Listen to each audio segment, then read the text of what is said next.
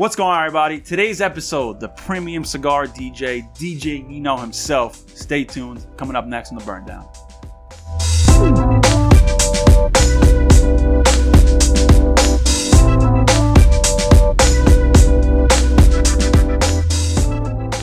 What's going on, everybody? Welcome back to another episode of the Burn Down. As you can see, if you're watching, we have a special guest. He's already lighting up his cigar. He ain't waiting for nobody. He's the premium cigar DJ. If you're at a cigar event in New York City, he's the DJ on the ones and twos, and that man is no other than DJ Nino Brown. What's up, my man? Hey, what's going on, fellas? Thanks for the invite. Appreciate it very much. You know, Queens is in the building for sure. Queens is Oh, yeah. in the building. yeah, nice rush hour traffic. You know, next time you should pick a day that's not the first day of school.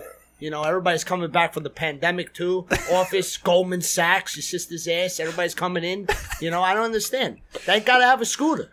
Thank God. Does that get you does that- took did you take your scooter all the way here? Absolutely, hundred percent from Astoria to here. Yeah, you get the HOV Fucking lane love with that? you do get the HOV lane, but you know, I also make my own lane. If you know what I mean. Yeah, fuck this. He- He's the guy that you're like, son of a bitch, I wish I had a fucking bike. Yeah, but then when it, but then when it rains, you're like, shit. I wish I did Like, not. yeah, have a bike. you gotta take the good with the bad. You gotta take the good with the bed. Yeah, bad. it feels like rock pellets hitting your face. Or when you got the, the guy, there's always a, like a truck that's got the, the back flap is kind of loose and shit just starts flying out of it. Mm-hmm. Like Never want fucking- that. It's like Never you're dodging bullets. yeah. So if you're new to this channel, please hit the like Oh. button, hit the subscribe button, hit the bell, notified every single time we drop a new episode. We have new episodes every Friday. Uh, if you're an audio file, if you're on whatever podcast platform you're listening, hit that thumbs up, five star rating, highest rating you got. Check out burnoutpodcast.com, become a member, $5 a month. You get exclusive discounts. You get entered into monthly members only giveaways. We give away cigar, spirits, accessories, and more. And check out our latest cigar, The Blueprint. That's what we're going to be smoking today. That's what Nino just lit up. Uh, you get 15% discount if you're a member. So check it out, burnoutpodcast.com. Let's get into it. Also, check out Nino Brown on Instagram. I mean, DJ Nino Brown, right? DJ Nino Brown NYC at Instagram or under cases real simple. You know, I like I like simple. You like no simple. dots, no this, no that. Like, no underscores, no emojis, none of that. you know what fucks me up is when people say when they have two underscores. You ever see it be like eh, eh, whatever it is, like, super long Like for one, instance, it could be DJ New York, right? DJ underscore underscore New York. It fucks me up because you always type in DJ underscore New York, it never shows up. But you got to have the two fucking underscores. Yeah, 'cause you don't want to be generic. You know, it reminds me of. Uh, I don't know if you guys are familiar with uh, Big Joe Gambino. On, Yes. Yeah, of He follows me on Yeah, Instagram. I just got the course. follow from So him. Yeah. he's, he's actually a friend of mine from the neighborhood. Oh, wow. Okay. We're, we're a member of a, of a social club together. From the neighborhood, Love it. back from the neighborhood. Yeah, I mean, listen, it is what it is. So he had an issue because he wanted to put his real his name, but unfortunately there was a number one, so he had to put two. But you know what? He's number one in my exactly. He's hilarious. He should have He's- just spelled it out. He should have spelled it out. He's all over Barstool, TikTok. Yeah, man, I, I, I mean- I was actually just messaging him. I mean, maybe you put in a good word, but I said, dude, we got to get you in the podcast. We got, I got the I cigars mean, ready listen, for You you. want me to call him right now? I mean, I can. If you I mean, I'm not gonna say. I'm gonna say. I, want. Well, listen, we'll do that for We'll another do, yeah, day. do that. Yeah, we'll do that at the end. Do be like, hey, at the end, I had a great show, great podcast. You got to be on with these guys. Yeah, he's hilarious though. So- but uh, He's such a gentleman. And you know what? That's authentically how he is. He's not acting. This is not anything like he's trying to be someone. That's who really, really is. And he's Big a nasty Joe. card player too. I just he just he had to make like a PCA. I watched one of his videos. He's like, listen, I am who I am. Stop telling me I'm no gangster. Stop saying this and that. He goes, I'm not. The, I'm I'm off brand. I'm I'm Joe Gambino. I'm Big Joe Gambino. That's not me. He's like, I'm not faking who I am. So That's literally who he is. I love it. I love it. What do you So- think? Should we turn off the AC now? Get, we got a little cold air in here. Yeah, I'm, I mean, I'm Well, I'm not getting you hot. Ah, I mean, No, that's the problem. You're not getting them hot because turn, AC's that- on. yeah, turn it off. Turn it off. It's, Yeah. little, it's kind of loud. It's kind of loud. I mean, a The little- microphones won't pick it up. It's fine, but No, I mean, conversation wise, you know, no, I it's, hear you. it's- It's- you know. We're gonna just a hot box. yeah. Why And if not? and if the conversation gets a little hot and heavy, then we turn it back on. I'm expecting it to. I'm Might have to expecting it jump to. in the pool. Who knows? Dude, It's wide open. it's heated. So, So we can go DJ. DJ Nino Brown. I mean, every cigar event that I see in New York City, you're on the ones and twos. You're at you're a resident at the Harlem Cigar Room. I got I got to light up. So blue- tell us a little bit how you got in the cigar game, how you got in the DJ game. How did you become DJ Nino Brown? I mean, this I literally can remember. Freaking dog Yeah. out here. So we get the AC off, and now I we know. got the dog. I love it. dude. We had a whole episode with fucking birds.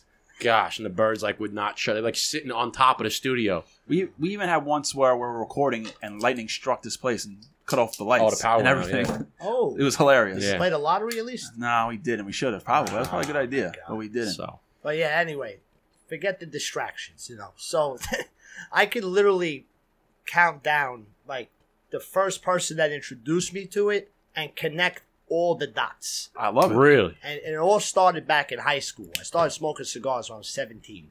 You know, the Tony Montana phase, you know, Sure. you, you see the cigar, you think it's cool. never too young to start. Yeah, exactly. And I just figured, you know what? I, I worked in a in a bodega grocery store. The guy used to juice it up. He's like, "Yeah, don't worry about it. Just take it. It's okay. I know who you are. It's all right."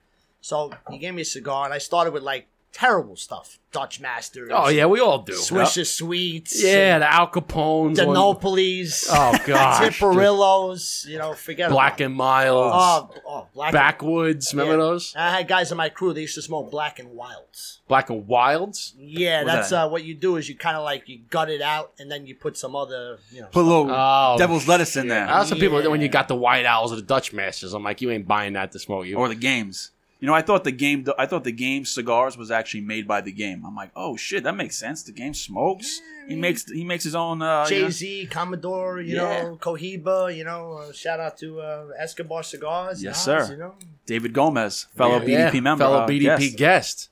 excellent cigars. So uh, basically, going back to like the lineage of where it started.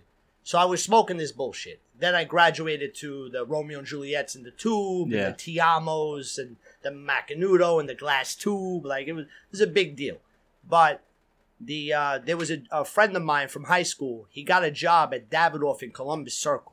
So, in case you guys didn't know, I went to high school in Manhattan. I went to the High School of Art and Design, very prestigious high school, but it's a public high school. You had to take a test to get in. So this gentleman, a friend of mine, I'm not going to say his name, just out of respect for him. Um, he started working at Davidoff in Columbus Circle, and uh, his manager actually was Michael Herklots.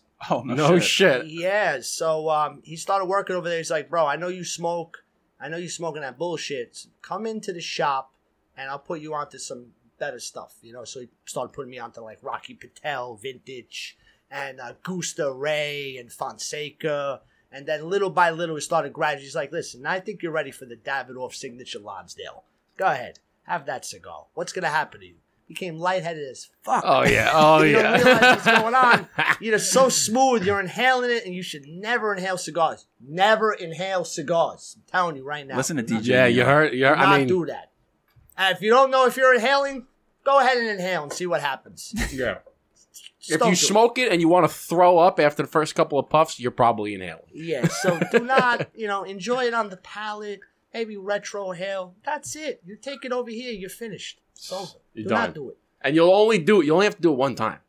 You do it. I I know some people that inhale like they, they always inhale. They're like, oh, I'm a real I'm a real man. I, I go listen. First off, you're You a psychopath. You you know you're That's a real dead man. Your lungs are probably destroyed. But Yeah. I go if you're not used to it and you do it do it one time. You do it one time, you'll never do it again. I had an old boss. He quit cigarettes, and he's like, "Yeah, I smoke cigars now." I'm like, "Oh, okay." And, and then he kept still inhaling the cigars too. I'm like, "What's the difference? Like, Yeah. what what are you doing?"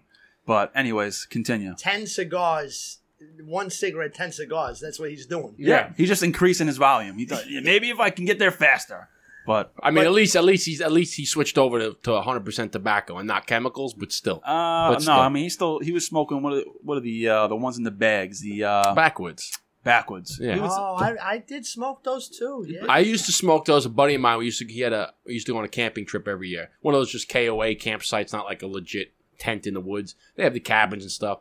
And we used to just rip those on the way up. You're in high school, you know, you're 16, 17 years old. Five pack for like seven dollars. Yeah, you just and you just get like the wild berry ones, and they were actually pretty. I mean, they were good, but they just they There was one gentleman sugar. that actually used to come at into Davidoff Columbus Circle, which was I don't know if you guys ever went to that lounge. No, I know the one. I know Yeah, exactly. I what know you're it is, talking I've about. been yeah, I know. And the the place was the size of this room. Yeah, no, I know And exactly it was what like you're talking about. chairs, but it was a great vibe. But there was one gentleman in there when he would run out of you know premium stuff, you would break out the Backwoods. That's that's when you know you had a long night. yeah. When you start breaking out Backwoods at the end of the night, the, the aluminum pouch comes out. You hear the crinkle. You're like, motherfucker. you can smell the grape in the air. You're like, Ugh. you know Smells what's like- funny is you can always smell like when you walk into a lounge, you can instantly pick it up if somebody either they're smoking like the Backwoods Back, or they have the the uh, acid. the pipe the pipe tobacco that's like vanilla flavored. Or, what's the uh, what's the grape one? Um, Tatiana. Yes, that's yeah, the they have like a chocolate. you can vanilla, smell that one for yeah. sure. They have the Yeah. latte. Remember- What's the Java latte? Remember those or the Java mint? Java mint. Yeah. You know what's another one? Is the um the anisettes. It's like the licorice. Who makes those? I think they're called anisettes, but they're uh Let's not even talk about them. my uncle smoked. He loved them, Ugh. and they just reeked of the, the black licorice. I go, what the fuck, we just man? ruined everything. Just Yeah, I like, go, I don't even come want to smoke now thinking about this stuff. It's disgusting. But anyway, okay. So so you you move. You go into Davidoff. He starts giving you. You get sick as a dog when you smoke the Davidoff, right? No, not the Davidoff. That didn't get me sick as a dog. But like when I started smoking like more premium stuff, Premium I was, stuff. I was getting really like my boy gave me like uh, a punch Havana, like but it was like in the metal tube, and like I don't know what happened. I think it was a combination of didn't eat enough that day, drinking Johnny Black, and I was like probably 19 at the time, and just inhaling this Cuban. Woof. Not not good. Woof. Not good. So then, okay. So then, what at what point it was it? All right, get yourself a humidor. Now you start getting high end sticks. Now you're you're you're really like dabbling in all the different cigars, not just like, hey, try this, try mm-hmm. this, try this. Now you're like, no, I'm a cigar smoker now. This is what I'm buying. This is what I like. How long? How how long in, until it got to that point? I mean, literally, by the time I was like 20 years old, I was already like full blown into it. Like, That- yeah. like- but the funny thing is, so I, I I started DJing around the same time I started smoking cigars. It's kind of like weird how they both like mirrored each other. So 17 into 18, I got my first mixer and I started DJing. And I'll tell you about that story too in a minute. Uh, the first night was a disaster. But, you know, Always yes. is. No, Always is. No, Yes. epic fail. But anyway, so the just just the marrying the marriage of the cigars and the DJing at the same time. Um, yeah, I guess by like 19, 20 years old, I was already like full blown into it. But at the time, I was doing college parties up in um, Iona, Fordham, Manhattan College. It was a bar in Yonkers. There's a gentleman there that I used to work with. His name is Hev. Hev actually is um, a part of Bogart Cigars in Yonkers. So if you ever want to check out a cigar shop in Yonkers named Bogart's, go see my man Hev over there. Oh, I gotta and check it Frankie. Yeah. That's Small little, small little shop, great people. But back in the day, I worked with this guy Hev, and Hev, you know, Hev was obviously big dude, strong dude, smoking Javas, but he was smoking the wafer, the box press, The box press Javas. He's smoking these. I'm like, yo, what's up? He's like, yo, you smoke that shit? I said, yeah, let me get that. Those are the only cigars I inhaled because they were just so good. For a flavored cigar, I was like, I made a pass for that one. yeah. That was like, shout out to Drew Estates. Like that, that cigar. If you can find me that box press, I will pay you. Wow. Java box press. Yeah. That, My uncle smokes those too. This thin. It was like a little like popsicle stick. And I see this big dude smoking this shit, tossing dudes out the club, and I'm like, yo, I want to be like that guy. the biggest guy smoking his thinnest small stick, Yeah, right? man. But you know what? It was just it had like such an allure to it because it was such a unique size. Yeah. You don't ever see that size. And it was like a 30, 40 minute smoke, and it was great. But then, other than that, I started deviating away from that because eventually I was like, all right, I can't do this flavored shit no more. I need to step it up, you know, check out different regions and smoke good shit. You know, more on the premium side. So what's been what are some of your what are some of the go-to sticks right now at the moment? Staples. Besides the blueprint, because you know, obvious. Staples. Yeah, I mean, listen, this is going to become a staple, honestly. This thing is burning beautifully. What, you got Mexican in here? What do you got? we got five different countries: Mexican San Andreas wrapper, Mm. Ecuadorian Habano, uh, or Ecuadorian Sumatra, Sumatra. binder, and then we got Nicaraguan Esteli, we got Pennsylvania, and then we got Corojo and Criollo from Dominican Republic. That's So all the what is filler. the deal with Pennsylvania? Because that's kind of new to me. So Pennsylvania, it's just a, it's a they have usually they'll have either uh, Pennsylvania. There's the Connecticut broadleaf, which is Connecticut, and then there's Connecticut um, regular shade. But Pennsylvania tobacco, they've been coming out with a lot of good stuff. A lot of people been using them for fillers. It's usually Connecticut and, and Pennsylvania, the two like United States areas that grow some of the best uh, tobacco. But it's just been it's been used as a filler. Great flavors, gives you a little kick. It's just it's been coming out and last. I guess I've only seen it last last few years. yeah, Really I think probably 15 years, but a lot of people start using them now because Connecticut was the front where they started Connecticut broadleaf, which was used a lot on wrappers, and then the traditional Connecticut, right? Oliva Connecticut, my Mhm. father Connecticut. That's like typically when people say mild cigars, go get a Connecticut. And then Pennsylvania started coming out. Pennsylvania broadleaf they have started using that as a wrapper. And it was jo- it was Jonas from Blackbird who kind of recommended it to us because we went through about three different cycles making the cigar. About he's probably smoked about thirty or forty different samples before we actually got. Oh to yeah, the we went through some a, a process. and uh, That's incredible. he it was an incredible process. I mean, it took almost two years, but you know we had we had like a flavor profile that we were trying to go after, and he gave us uh, five different samples and five each. So we smoked all twenty five of those. Justin had a cigar rating system, so we used his rating system, and then uh, we picked the best one out of that, and I think we rated it like an eighty nine. So we said, hey.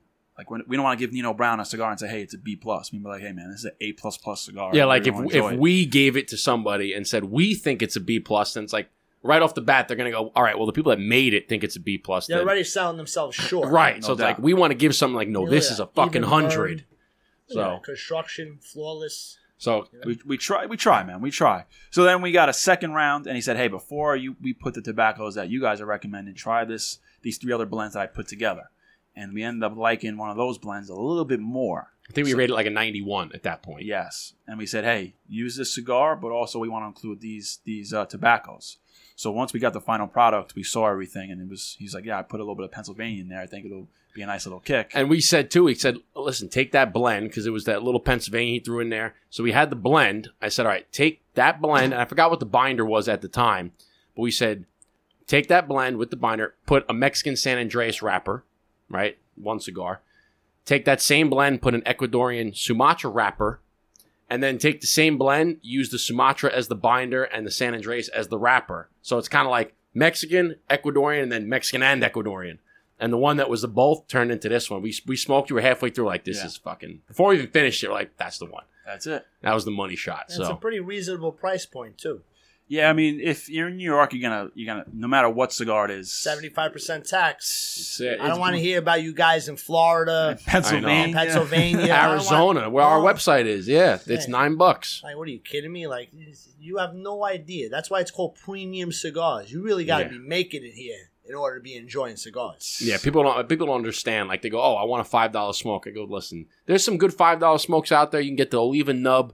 You can get a box of them. They go for like four and change a stick. If you get a box of twenty, great stick.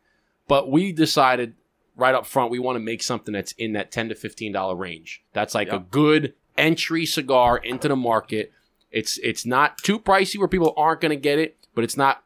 Once you get into that twenty dollar range, people like they shy away. They go, "That's like that's too much for my blood." That's what people most of average cigar consumer kind of says twenty dollars and up is higher end. Mm. So we put it and it landed right in New York. Of course, it landed right where we want. You go to Pennsylvania, Florida, all these other places, it's under that. But enough about us enough about us. let's hear about more It's details never enough about you guys. No, So we got on a tangent. We, We get excited about our product. We talk about our stuff Listen, all you get a little juiced up. It's okay. Don't worry about it. So that so we got the cigar journey. Now you said So you were asking me. You were asking me actually before we get to that. You were asking me what is my go-to's. Yes, right yes, now. yes, yes, yes. I like it. You're on. You're on. See, track. he knows. He's listening. He's paying attention. I'm trying to listen. You like I'm trying to do the Like right it. thing over here, guys. All right. I'm not trying to be a douchebag. All right.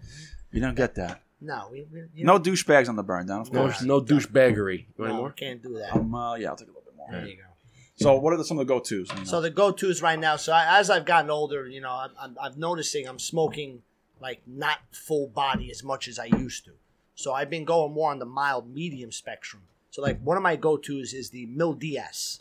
Which Oh is a crown yeah, head. crowned heads. You know, that's uh, you know, Luciano. They, these guys, they make a tremendous product. I mean, since the fir- like the first time I had it, I was like, wow, this is really mild for a crown head. I was like, I don't know if I'm really feeling this. And then the second time I had it, I was like, man, this is magnificent. It's a good. I think we did a review on that one. The crowned heads Maybe. Mil Días. I could smoke this cigar. It's it's basically the way Luciano broke it down to me. It was like it's breakfast, lunch, or dinner, whatever you. versatile. It it does. There's no like no. You can only smoke this this time of the day. It's great, complex. It's beautiful in flavor. Very creamy.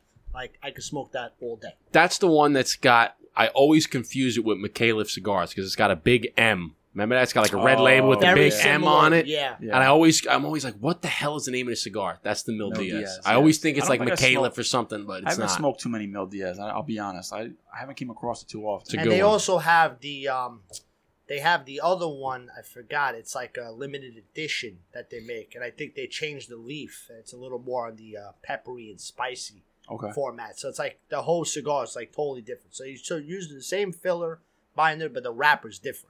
It's a little more on the darker spectrum. I think it's a Sumatra wrapper, if I'm not mistaken. Isn't that amazing how you can change one leaf, just one little thing, completely changes the freaking Yeah. cigar completely. Crazy. It's like like you're cooking a meal, right? You're cooking a meal. You you make one ingredient. You take out fucking garlic and put in cayenne pepper. Like completely change the fucking dish. Completely. We got so we got Mil Días. What else we got? Uh, I'm also a big fan of uh, Dapper cigars. oh, okay. I'm, um, I don't know how to say the name. It's the purple wrapper, Destiviano, if I'm not mistaken. But it's a Connecticut hybrid. Um, Yep. That that cigar is just like, I actually have that one in the humidor. Yeah. nice. oh, Dapper man. cigars. And if it ain't that one, it's. I mean, their line is very, very underrated. Like people really need to understand about Dapper cigars. These guys, they run a tight ship, and for I'm all about boutiques. Like I like to support the smaller guys. Like anybody could smoke a rare pink, you know. Like Yeah, anybody could yeah. smoke an Opus X. But at the end of the day, you find these little manufacturers, and they be putting out some heat yeah. Oh hell yeah. especially especially in the the cigar that I fell in love with with their company, and I'll still pick it up from time to time, is the Dapper Siempre, which is the orange uh, wrapper. Mhm. That cigar tastes like I'm in Cancun, citrus, lemon, like a Corona with lime, and I'm sitting on the beach. Well, I, That's what that I mean, cigar I love these it. guys seltzer and lemon. Should have gotten one of those. Damn. But no, I, I agree that that like the the boutique cigars, and they really have come a long way in the last five years. Boutique brands they've been coming out, but you find a good one, it's Stick it's it's gold. It's gold because first off, they're smaller companies. Like for instance, ours, right? We just came out with it. We only had five thousand cigars made, so it's a very limited.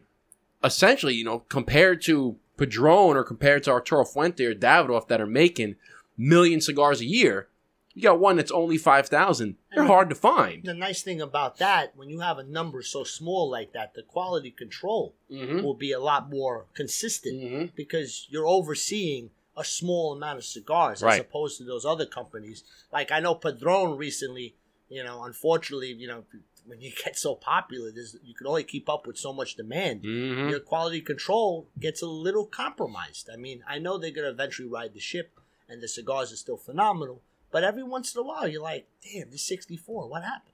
And you know what? We we have a theory that w- when Cigar Aficionado comes out with their top twenty five cigars of the year, whatever cigar wins number one, the following year the quality goes down because everybody sees number one and they want to go get it, and now the, the demand for that cigar goes through the roof. And they can't keep up with the production. They try to pump out as many cigars as they can. it's They almost not up. fair to the person, even though God bless them, they won number one. But it's like to keep up that demand, right. especially like we just dealt with a pandemic and there's like shortage of workers, and it's just like really hard to like just oversee thousands of cigars. Right, because think like let's say mm-hmm. you make you- let's say you make fifty thousand a year, and now it wins number one, and now you have a demand for hundred and fifty thousand. You got to triple your production, but still maintain the quality. Yeah, Like that's So, difficult to Nice, do, yeah. especially for small Like smaller I'm not gonna shit on any companies that like it just it just happens. You know, it's an Mhm. unfortunate part of the game. You know, look at the Cuban market. I mean, it's insane. yeah, You get a Cubans Cu- are not you- what they used to. be. You get a be. Cuban box. What, what do you think? You're getting like out of ten, you might get what six or seven that are really good. And there might be those three that are just like I'm just gonna throw them away, oh yeah, clogged. You know, under humidified. The shape is a little off. You know, it's just very hard to keep up with the demand. You know, so hundred percent. I don't really um, get too uh, critical of companies like that. You know, it just happens. What are you gonna do? But with the boutique companies, it doesn't really happen because Yeah, it's, yeah. it's such a Mhm. smaller scale. So what I uh, find too is like it, it goes along to your point is you get a box of cigars. Let's say it's the first time you try it. If I smoke a cigar and I don't really like it, I always try it again. I always give it give it a second shot because always give it a second. it could be it's a bad roll. It could be plugged. At the end it of the be, day, you know- it's a handmade, right. hand rolled product. I want to let me rephrase that. It's a handmade, uh, hand rolled product. As know- John, as as our friend John from uh, John Finot from John London, he calls it consumable art, Consum- handmade consumable art. handmade consumable Hundred art. percent. Shout Yeah. out to Jay London, my That's dude. Jonathan Fine, baby. Jonathan Man. Fine, he's the man. He's Another the man. guest of the Burnout Podcast. We got those, them all. Lan- those Lanceros, I don't know what you're Mm. doing, Mm. man. Keep it up. Yeah, the God White Series bless you, Lanceros. Keep it up, baby.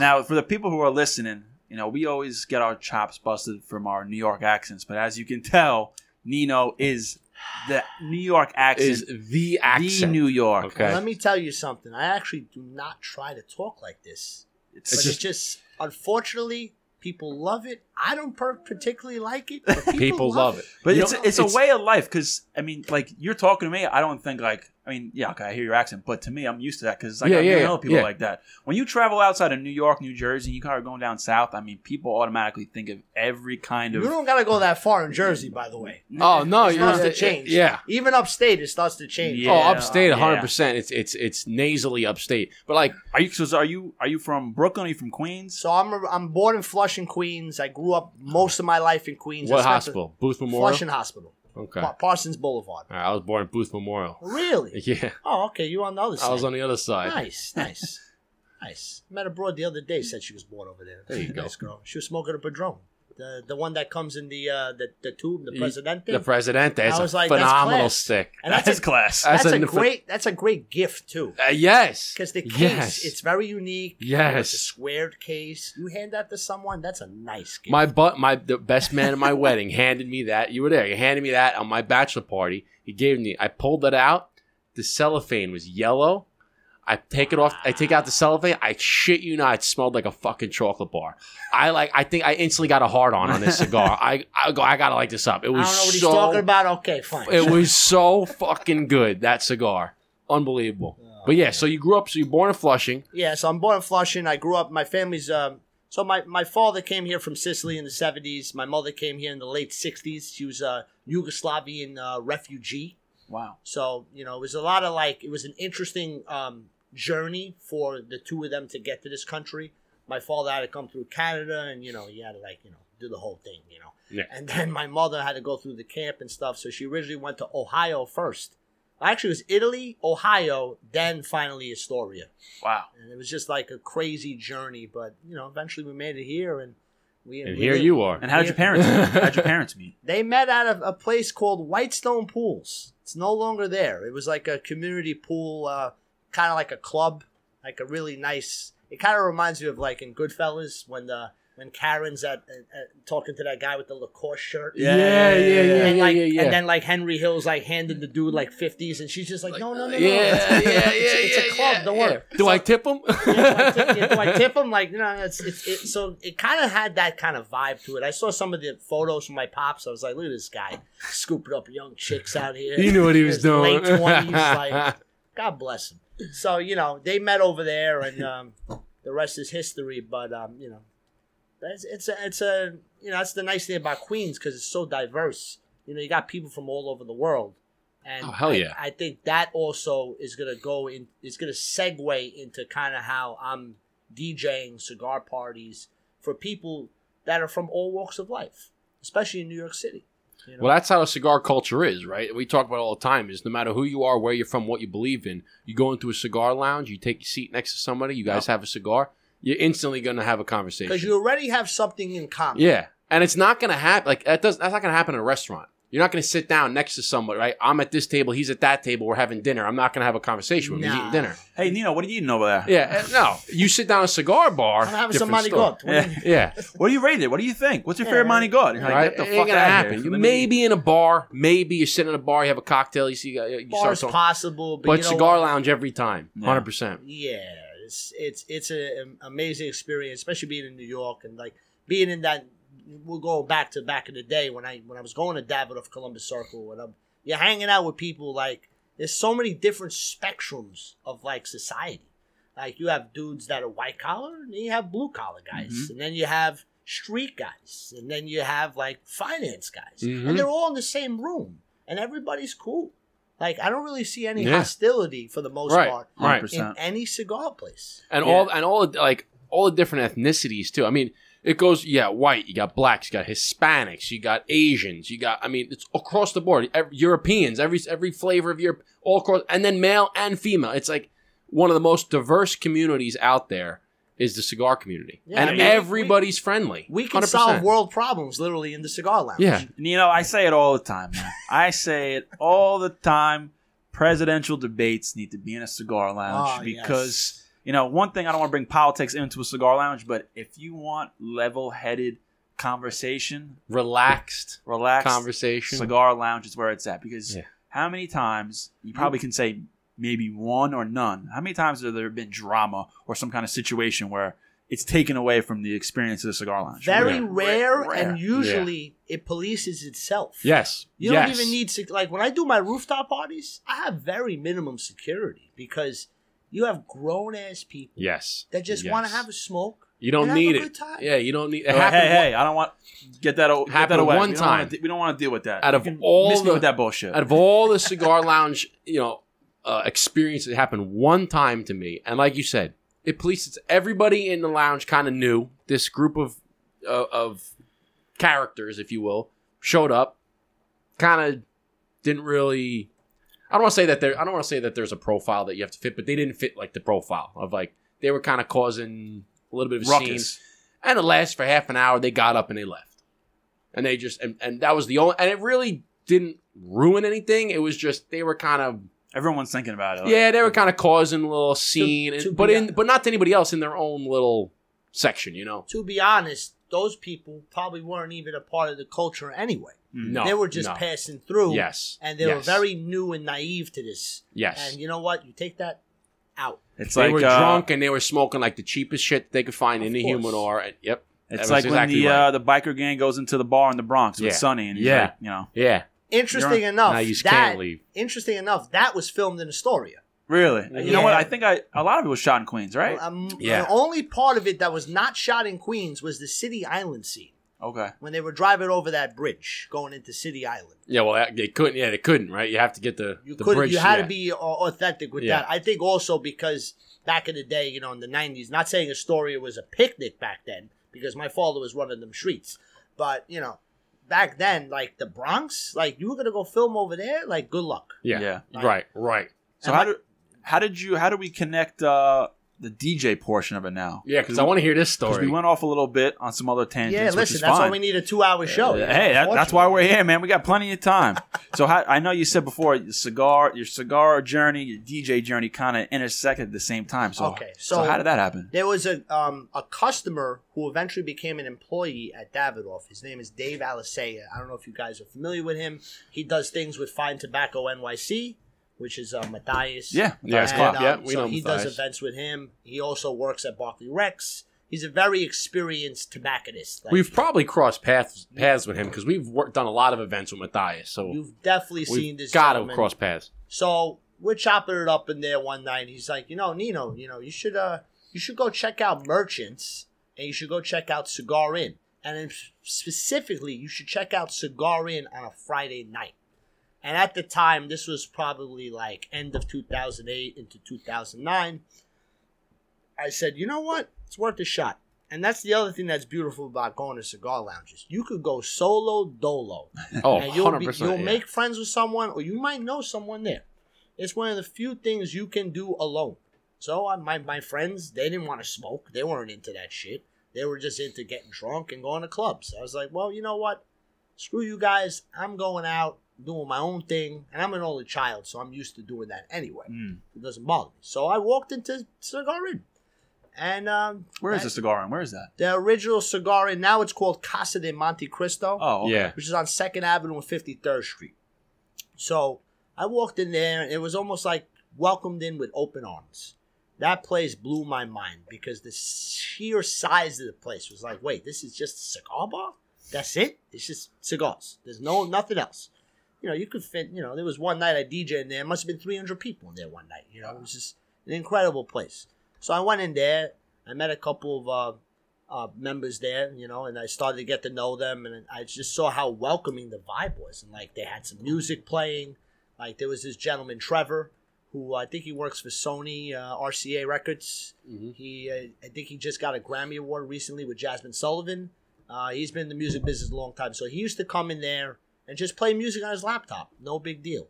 The brothers they used to run the place. Uh, Billy Bass and Gus. Shout out to you guys. Uh, that's Viva La Vida Cigars. Mhm. Oh, okay. Yeah. Artesano Tobacco. Artisanal tobacco. Yep. Yeah, so Great shout, stick. Shout out to those guys. They um they were really welcoming when I walked into the place, and then uh, also shout out to my boy Day McCoy and Kevin Senor.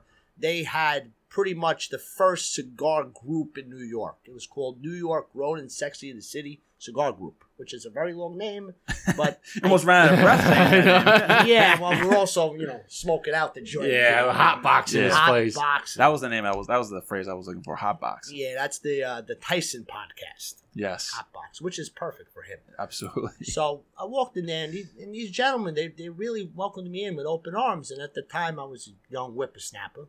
I was DJing, but I wasn't DJing to the point of like success. I was just doing like friends parties and shit. But every once in a while, I would smoke a cigar while DJing, especially if it was like a rooftop or an outdoor event. I actually have a photograph from 2008 of me smoking a vintage Rocky Patel 2003. You know, and I'm just like, you know what? I think I'm gonna marry these things together. You know, I'm hearing the music playing in the joint. They had a couple other people like DJ there for fun, like my boy Julian. Shout out to Julian. My boy Swanky. Uh, my boy Don Soretti. But they didn't. They didn't capitalize. They like. They didn't see the vision that I saw. And I said, you know what? I asked the owner one night, and this was back in 2013. So I had like a like a lonely time in my life, you know. And I, I was going to the cigar and it was kind of like a comfort place. You go there, you know, no girl, whatever. So I went in there. I asked the owner, Bass. I was like, "Yo, Bass, can I DJ here one night?" He said, "You DJ?" I said, "Yeah, bro. I've been DJing since 2004." He's like, "Wow, I had no idea. I thought you were just an exterminator." At the time, I was just doing pest control. So I come in with my truck and shit. Yeah, yeah. I actually ext- I exterminated. So I actually have, have exterminated and DJ'd three different venues the same night. Same night. same night. That's Come awesome. in. I'll play a set. I'll see you later. See you later. No, I'm back, baby. I'm, You kill the bugs and you kill the set. Love so, There it. you so, go. so used to we used to say kill the bugs, kill the beats. Ah, I Yeah, love that was, it. That was love a, it. That was a real thing. So uh, I DJed there one night. I was just behind the counter. You know, just tapped into their house system. Um, it got a little traction. I did it for fun. I actually did it for free the first ten times because I was like, I want to expose my name. I want to, you know, you have to sometimes sacrifice in business. Give me a free cigar. Yeah. You know? yeah, give me a cigar, whatever. I'm cool. You know, no problem. I think at the time I was like smoking T52s. yeah. You know, and I was just like, this broadleaf is crazy. TV dude's not a bad smoke. TV dude's a it's good one. still good, Yeah. But back then it just hit differently. Yeah, it's know. changed. No, it definitely it definitely has changed. You know, shout out to Drew Estates. You know, these guys is crazy. I love them. They gave me this lighter. Look at this. Oh, you know what? I want to bring that up, man. I noticed you. were- How good is this thing? I mean, this is my favorite lighter. I mean, this is one of the best promotional lighters. I, I wouldn't be surprised Vertigo makes this, but man, this thing. Is, I'll tell you. Let me see. I could. I'll tell you on the could bottom. tell me. Let me let me see. Let's see who makes it. Go ahead. I mean, I, s- I think uh, Visual makes them. I know Visual I see, makes. I them. see more and more of them popping up. So people who are listening, it's more like a. I don't know, it's kind of it's like a cigar. Yeah, I thought it would say it- like because the one like on, on the bottom of mine. What's this? Oh, Whoa, we the one it. on the bottom of mine says uh says Visual. So I was thinking that maybe it, it saw it said it on yours, but but, it's like a cigar shaped lighter. I mean, it fits I mean, perfect it fits you per- go. perfect in your pocket. It holds a lot of butane. Yep. I'm a big fan of the single flame. You know, I don't like this triple four. yes, You know, it gets too crazy. And yes, you destroy the foot of the cigar. yeah, your cigar starts to get uneven. It starts cracking. I wonder why. Because it's burned to a chard. What do you expect? is hundred gonna percent. happen? That's why I like this one. This one's a, this one's single as well. Perfect. I only do singles. yeah, If I don't have matches, I do singles. You know? Matches it. That's another good point. Matches, I think, are the cleanest way to, to light it. I mean, butane burns very clean, so you don't have to worry about yeah, it. like, like just But- a reminder. Like, I know it's all cool and shit when you lighten it up and you see the flames and stuff. But, But you know that's, what? like, bad. You're, you're you're ingesting all that butane. Just just letting you know. All right, you don't need that in your life. Actually, what they say is that you're if you light it properly, if you you're supposed to toast the cigar first Yeah. before you light. it. They say Toast that the foot. if you toast it properly, you don't even have to put the um that happens that happens all the time to us. You don't have to put the flame to the cigar that. while while it's in your mouth. If you toast it properly, you can just put the cigar right in and start puffing on it, and you're good to go. That's it. So, For sure. eh, without so I doubt. want to hear. I want to hear this story about how the first night that you DJ'd was a fucking train wreck. Epic fail as you Epic. Oh yeah. failure. I gotta hear this story. Okay? It was like there was there was there was two epic fail. I mean, one wasn't as epic, but the other one was epic. so the, the first the first ti- the first set I did it was a Filipino cotillion party, which is the 18th birthday for a Filipino. I was gonna say, girl. please explain. okay. Yeah, I know it's a little confusing. It's like a Think- kiss- It's like a Yeah, Sweet okay, 16. Gotcha. Gotcha. So it was a girl from my high school. Shout out to Jen. Thank you for the opportunity. Shout out to Jen. You know, she's she's pretty big on IG now. She's like a chef. Uh, you can follow her at uh, Jen Eats Life. She's pretty cool. I think she's been on uh, Let's look her Food up. Network and stuff. She's Oh, on yeah? look, her, look her up. pretty cool stuff. Jen eats life. Yeah, we're gonna, Jen I'm Eats gonna Life. check her out right now while you're telling the I story. mean, she Oh, yeah, here cooks, she is right there. She cooks like a like forget about it. She's great. Jen eats. She's life. verified. She got the blue check. there you go. Exploring curiosities in the kitchen, garden, and beyond. Shout out to Jess. There it is. There it is. Very nice. Really, really. She smokes cigars. No, unfortunately, she does not. But she did let me DJ her party, and uh, just like the microphone was screeching, and like the songs were off, and like my partner didn't know how to help me out. It was just like everything. That, I mean, the only thing that was nice about it was my mother was actually there, which was cool. She was like kind of like a comforting, like she's just like it's okay, just play the song, don't worry. So it all worked out, but that's nothing compared to New Year's Eve. New oh Year's boy. Eve. All right, here we go. Strap in. Yeah, get get get get Get you like re, get another cigar. Strap Yeah, in. you're gonna you're gonna need like a double ligero. Yeah, here you know, go. Here you go. LFD digger. It's one of these stories. Here we go. Great Yeah. stick, by the way. It is Great stick. The know, LFD Double Ligero Lancero, one of my favorite sticks. If you could find it, If you know. can. Yeah, that's great. So- And they got the barber pole one too. They do. That's they hard do. to find, man. That's a perfect barbecue Tony Soprano cigar. Or the LFD Andalusian Bull, another fucking great Yeah. one. Yeah, but anyway, absolutely. okay, New Year's Eve. All right, New Year's Eve, 2004, going into 2005. First song I play is Cassidy, I'm a Hustler. Second song I play is Drop It Like It's Hot, Oh, Snoop yeah. Dogg. You know, so we're going in, everything's going, you know, copacetic. So this is like 2008. It's got to be No, 2004. it's four. 2004. Four Oh, to I'm five. sorry. I'm sorry. I was eighth grade. I was in eighth grade in 2004. That's why I got the Ah, eighth. man. Because Drop It Like It's Hot was this jam in eighth was grade. the shiznit. I mean, I guess it just it just prolonged playtime. You know, it was just it, it was great. You still play it today. It's fun. Absolutely, it's a banger. Pharrell Williams. you All right, know? so I'm a hustler. Classic. So play that, play that. Everything's going good. I go to the bathroom. For some reason, the music's blasting. I'm like, I come out. There's these two broads playing with my mixer. They're redlining everything. They're wrecking the whole thing. And I said, "Oh, what are you doing?" They're like, "Oh, we're just DJing over here." I was like, "Yo, get off the table! Like, what are you doing? Like, You're gonna destroy my you're- equipment. You're wrecking everything. Like, you know, the whole thing with redlining is like, it's like you're smoking a cigar and the cherry is like super red and you're like, I can't even taste it. It's burning. Yeah. That's what's happening to my audio equipment. So this thing is like on fire almost. I came up with this stupid idea that I was like, oh yeah, you're not gonna, you're not gonna stop. I freaking pull my power cord out. Boom! I pull it out. Music stops playing. They're like, "Oh, what's wrong with you?" I was like, "All right, good. Now get the fuck out of here." That's it. I go to plug it back in. Done. Nothing. Mute. Fried. All music finished. Fuse blown. Party done. Or like my Caribbean friends like to say, party done. Finished. Fuck. Night was ruined. It was like twelve thirty. It was like prime time. People was looking at me like, "What are you doing?" Luckily, it was a house party. It was a friend of mine, Max. You know, I'm still friends with him to this day. He didn't care. He was like, "That sucks. It is what it is." Blame the fucking broads. Yeah, I did. And then like you're thinking like, okay, maybe they'll make it up to me somehow. You know, you know what I mean. You know, so. But I unfortunately, know what you mean. I, I know. but what you mean. unfortunately, it, it ended up with uh, me watching reruns of Sex in the City and just being drunk and alone. And it was just Fuck. really sad, sad New Year's Eve. that sounds and, terrible. And it like made me like not want to DJ no more. I was like, yo, I'm done with this shit. This is whack, you know. And then like I had to fix it. Luckily, it was only sixty bucks. I was like, all right, I'm back in the game, baby. Let's go. But uh, yeah, it was an epic fail. Like, Well, if anything, it's like, all right, this is like the fucking worst that thing that could happen as a DJ, right? You I mean- blow your fucking Were they equipment. even good looking girls? And now it's like the least? only way to they go were up is nice, up. They were nice Russian girls. They were nice, you know. But not nice in regards to listening to me. Yeah. Uh, not nice in uh, respecting my equipment, and then not nice in consoling me after. Just Fortunately, it was only sixty bucks to fix the equipment. 'cause, sixty like, bucks to fix the fuse. Think about if it would have happened. Like, all right, this is like your beginning of your DJ career. So I'm assuming that you didn't have the highest end equipment at the time, right? You're- No, so definitely could you not. imagine? Fast forward now, you're you're really into it. now. You have thousands and thousands You of might have been on dollars the, you might have on the front worth page. of fucking equipment, and Yeah. it, that happens. Yeah, like like I just recently got some Pioneer CDJ 2000 NXS2s.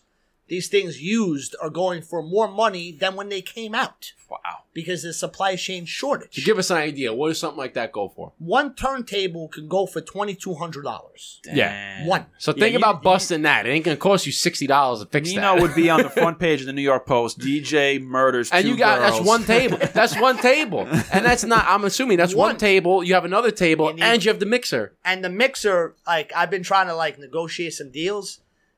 23 2500 i'm like you gotta be kidding me So you're talking about your whole setup is got to be north of ten grand.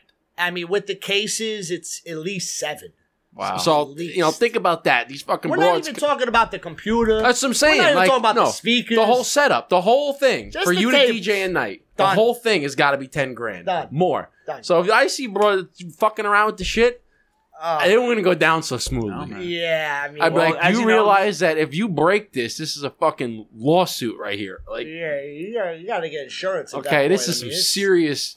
But as you know, Nino's a gentleman, so I'm sure, you know. i took the l he took is it on the chin and is, said, "You know what? I'll I'll learn from this mistake. I'll, unless I'm getting some kind of retribution, no one's coming behind this uh, this Ever. DJ table." ever ever you know you, you live and learn Because how many people say, "Play this song, play Oh. this song, Oh, play man. this"? You know what oh, that reminds me of? There's this. a fucking movie out there called um, uh, it's with uh, Jeremy Piven, and he's a car salesman. I forgot the name of the movie. Okay, but he's a car salesman, and there's a DJ in there, and his DJ name is DJ No Requests, Yes. and he's DJing this, Perfect name. and he's DJing this party, and the girls are like, "Oh, uh, can you play um Justin Bieber?" Blah blah. blah. He's like, "Okay." Click, and he plays like Snoop Dogg, and he looks at her like, "That's another come. Hey, can you play um Drop It Like It's Hot?" And he goes, "Oh, okay." Click, play something else. Like, DJs must hate that because, it's not like you know, I w- my wife would be like, "Oh, go tell DJ play." I'm like, "Listen, he doesn't, especially from a guy. He doesn't want a guy coming up and say, "Hey, can you play this song?" Like, it, you must DJs must deal with that all the time. there's probably certain scenarios, right? Like your wedding. If it's your wedding and you're Let- the groom and you come up, different story. But like, There should already be a playlist Yes. that's organized Yeah. early enough in the game. But even then, I'll still make exceptions to the groom and stuff. if Um, it fits like the flow of the, well, that's the yeah. other thing too. You can still take requests, but you have to find out when's the right time to play it. Yes. So if I'm playing soca and then you tell me to play Tony Yayo, I'm like, wait a minute, but I'm doing a soca set right now. right. Give me some minutes, give me Yep. some time, and let me work this bitch in. Like you're Yeah. playing '90s hip hop, and they say, "Yo, can you throw some Sinatra on there?" Like, all right, chill. well, that's Like- not even I- music. Yo, I can't even. But usually, what happens is when someone asks me to play Sinatra, usually get a nice C note with it, or you get at least get a twenty spot. Yeah. You know, and then I would be like, okay, can you throw that in on top of like, So that's the that's the one thing. If someone gives me money, this shit's coming on the next song. Fuck yeah. I like was it's just not even cash was- talks? I was man. just gonna ask you cash asked. talks, man. bang because was I've just gonna had. I've had some uh, shady characters look over at the table and they're just like, "What are we doing here?" Yeah. Oh, okay. So I like I don't want to rub nobody the wrong way. I try to do the right thing. You know, and I if try to- anything, you know, it's kind of you think about it like this. It's like a it's like a, a a marketing tool. Somebody comes up to you and they say, "Hey, I want you to play this song. Here's a Benji, right? Cool. You play it. Very next fucking song it plays. Then he that guy is like, "Oh, I told him to play that. I gave him hundred bucks. He played immediately." juiced it up now. the next person's like, "Fuck, that's all it takes." Guess what? I'm coming up. Hey, can you play this song? Here's another hundred. Human You're like, bang, baby. next song. Yeah, now you got five, six people coming up. That's all it takes. Hundred bucks. I mean, bang, play so my that's song. the secret. I That's mean, the I secret. literally, yeah, just just give a couple dollars. I mean, I mean, I had I had a guy give me like two dollars once. I'm like, bro, you don't even have to give me that. No, don't yeah, worry about like, it. It's He's gotta like- be. It's gotta be. That's more of an insult than Yeah, anything. be No, else. no, no, twenty. he just he felt bad. He's like, oh, that's all I got. You know, I'm like Uh, that's cool, man. Don't worry about it. I'll just play your song. It's Yeah. okay. Like I'm not. I'm at the end of the day, the DJ is still there for the people. yeah. They're there to enjoy the music, you know. But if it's something like outlandish, like insane clown posse, I'm not playing that. Yeah, it's not yeah, happening. Like, stop fucking up the flow, literally. Yeah, you Yeah. got to You got to I think don't about. go to your job and tell you how to tell do you your to job. do your shit. You know, and it's like crazy because like people act like I started doing this last week. I've been doing this 18 years. You know, yeah, you've been around the block. you know, I say. do I do a lot of sound. There's there's a lot of preparation that goes into this. No shit. doubt. You know, I'll sit down for like four or five hours and I might download 20 songs, if that, just because there's the songs that need to be played. You know, and it's they just- got to and they got to fit the rhythm. They got to fit the the key. They got to make sure that this that you can't blend two songs together that completely I'm a opposite key. Right? Got to make sure everything fits. Yeah. I'm really big into music, like super big. Like I told you, you know, I had aspirations when I was younger. I bought the app on the It's never too late, by the way. You know, I got the perfect name. My I used initials to are do it- I EJ, used to do it. DJ, EJ. DJ you- I ain't gonna even tell you what my DJ name was in college, bruh. Uh, can we even say this? DJ assist. I don't his even want to fucking say it. All right, we're not gonna say. I it. don't even want to say. But it was but- DJ Footlong. That was my Oh. fucking name in college. that's definitely a college DJ. That was a fucking college DJ. Did it for like Thank God you did not oh pursue that. gosh. But I respect and I appreciate transition, flow, of music because I, I was just at a party and my brother's the same way. We're both big into music. So if we're listening to a guy DJ and all of a sudden he goes from, uh, you know, Biggie to Miley Cyrus, we'll look at each other and be like, "What kind of fucking Yeah, what the transition is fuck that? is that? Like, wh- where are you going with TikTok has a lot of those uh, mashups. Yeah. Some of them. are- There's a guy on there. I think it's sick. Sick music. Sick music. Sickick. Sick. He pl- yeah. He has the mask Yeah, on. Sickick. He does some good ones. I'm like, all right. You know, he'll take like an acapella. But he's and- also a professional producer. no, he is. Yes. I mean, live DJing, he's decent, but his production is very, very. Yeah. Some of them. Some of them go well together. And uh, yeah. Yeah, I I, play co- some of his yeah. stuff. I play the Aaliyah one, the Michael Jackson one. Those those really pop off really well. And then like he adds like his little yeah. his- section to it, which yeah. is cool, you know, like because that's his way of breaking into the industry. It's like, okay, I'll play recognizable music with my beats, and then I'll add some of my own vocals yeah. to it, and I think it will go seamless. And honestly, it's it's pretty good. I mean, he's getting get like 10k a gig. Nah. Like he's doing all right. Yeah. You know, shout out to Sickick. So what's what's your favorite? Like, what's your um, bread and butter? What style of music? Because every DJ's probably got like their favorite, their bread and butter that that you don't even have to really prepare. You fucking got it locked down. House music. House music. house music. Absolutely. You know, we come from a place, you know, where when I when I so I'm very fortunate because my mother at a young age exposed me to a lot of underground music, trance, house, techno, but she also played alternative rock, freestyle, a little bit of hip hop. I mean, I remember I got caught listening to a KRS One um, mixtape on cassette that was like for my step pops, and my mom was like, "Give me that shit." Like, what are you listening to? And I was like, it's the boring, you know, like, like, like, you can't, it's not good. But it was good to be exposed at such a young age. The first CD I ever owned was Hard Knock Life Volume 2, Jay Z. Yeah. But at the same time, the second CD I owned, which was got the same time, was Korn, Follow the Leader.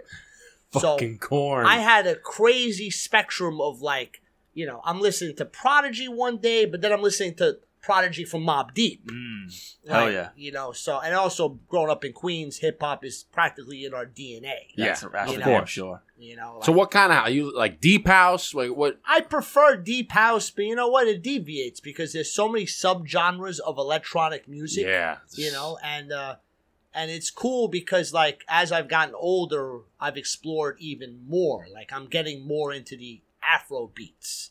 You know, I'm getting like South Africa, like Black Coffee, like uh, stuff like that is just remarkable. You It's know? the best. It's So do you really- spend like most of your days just searching for music, just like finding new shit? Yeah, usually like before a gig, uh, I wake up, turn on the laptop, and just go through Spotify and SoundCloud and YouTube and Beatport and Traxsource. And Just scouring just the internet. Scouring the internet and just like trying to find algorithms. Like Shazam is actually pretty cool Yeah. because what they do is when you type in a song, on the bottom of the page, it will give you related Shazams. In the algorithm, it'll give you something that is similar to what you just searched. And it'll give you 20 songs. And then from there, you get into a wormhole. Because then you click that Yeah. song. Yeah, and then you it turns into another 20 songs. and they don't always repeat. app. Oh, it's tr- tremendous. It's. I think it's. I think it's probably one of the best apps. Especially, I mean, growing up when I had iPhones were still new. Even like last four or five years, I'd always use Shazam. Before, obviously, you have Spotify now and everything. You could just search it. First Shazam that I experienced, I was in Bridgeview Yacht Club. I don't know if you're familiar with that place. It's an Island Park, Long Island. I Mhm. think it's just a catering hall now. My friend Tony Spanish, shout out to my boy Tony that I grew up with. He had an iPhone 3. And I was like, damn, I wish I knew the name of that song. Maybe I'll Mhm. go ask the DJ what's up. He's like, oh, I got you. I was like, what? So takes his phone, click. He's like, yeah, Erick Morillo. I was like, I need That- that, that's the fucking song? app. he, I'm like, yeah. Man, it was it's the best app. I mean, you- Shazam's- It's easier yeah. to find songs now. that was in 2009. Now they have this Google thing that you can. you can just you can just get it, like right. four four of the lyrics and just Google it. But I would utilize Shazam for everything because I was the type of guy who had the iPod. Shazam is wrong sometimes, they are wrong. It is wrong sometimes, and I I've report it to them all the time. You know, so they get it right on their end. And I would I was the type of guy who had an iPod. I had to have the artwork. I had to have the artist, the album, the year it was made. I had like I would spend Saturday nights organizing my iTunes. Like I was I was like OCD with music, but uh, similar to you, I had a wide spectrum of music. So my parents threw me into 60s, 70s, 80s, and I hated it. Yeah, Till I moved away, I started appreciating it. But I grew up with all hip hop. I was all about 90s and 2000s. That's course. all I cared about. And then in college, I got you know exposed to all the house music. The only music I really don't listen to is country music. I mean, even you know that's got to be more of like a. I mean, don't get me wrong. I, I'll play a Luke Bryan once in a while. you Yeah. know. The crowd loves it. You can't Yeah, go. Florida, like Georgia pop, line, like pop yeah. country. You play pop country, yeah. But yeah, that that you know, Man. if, if you think about it, it's just rap music. No, nowadays, That's yeah, all it nowadays is. it 100 percent is. You yeah. know, the format's rap. You know, no, you got to talk like if you want some country, country. Like so, my my fiance is from. Well, at the time this comes out, it might be my wife, but she's from Texas, and there's that you go down there, like her dad listens to some some of the we- I call it the twang country, where it's got like you know the the banjo playing. Well, some that's uh, like, folk. there's like some Folk music, yeah. country country, right? But I grew up on on believe it or not, I grew up on metal, like metalcore, hardcore. I listened to a lot of. I was a drummer. I listened to a lot of that stuff. I was listening to Killswitch Engage. I'm listening. To, I listened to Korn. I listened all that stuff, and then like Eric, where you didn't really get into the 60s, 70s, 80s, 40s, 50s, The 60s, oldies, yeah. oldies. I started listening to a lot of Frank, a lot Yeah, of Dean, I grew up with all that, all stuff, that stuff, you know, and then. But uh, do you have do you have a uh like you know in DJs? will- I, there was a mixtape someone gave to me in uh, in high school, and every song was DJ Goomba, DJ Goomba, DJ Goomba, and then, oh my like DJ Funk Flex, right? that's He like always- DJ Khaled. He's now. always like dropping his name. Do you, DJ do you have Khaled. like a well, they also do that so you don't rip off Rip their, their shit off, yeah. CDs because then it's like their name is on it. yeah? So I understand. If they have any Copyright. mix, it's like, and it's not just in the beginning. They'll like drop their tag every thirty seconds or so. So you can't just like, all right, cut out the middle, the beginning, and then Yeah, my uh, my neighbor, uh, my old neighbor, he's the he's Ashanti's DJ. Um, you ever hear of um? Ashanti and Ja Rule. yeah, he uh, what's his name? Um, it's good stuff, man. Can't shit on is his it. name? Oh no, you love my baby. uh, good DJ, Fuck, he's my he's been my neighbor forever. I'm not particularly Um, familiar with that name, unfortunately. What's his name? Uh, not DJ. It's not DJ Goomba. Uh, oh, Definitely Smooth City. It's DJ Smooth City. Hustle. Yeah, Smooth City. DJ Smooth City. He's Ashanti's DJ. I Still hope to meet you one day. but, Yeah. you know, that's- He's a that's- great dude. Great dude. But I wanted to talk. About so we mentioned how Shazam was a great app too, and a, a great app. I like one of the things that I like about Spotify, which is why a lot of people there was the the debate between Pan, are you a Pandora user or are you a Spotify user, right?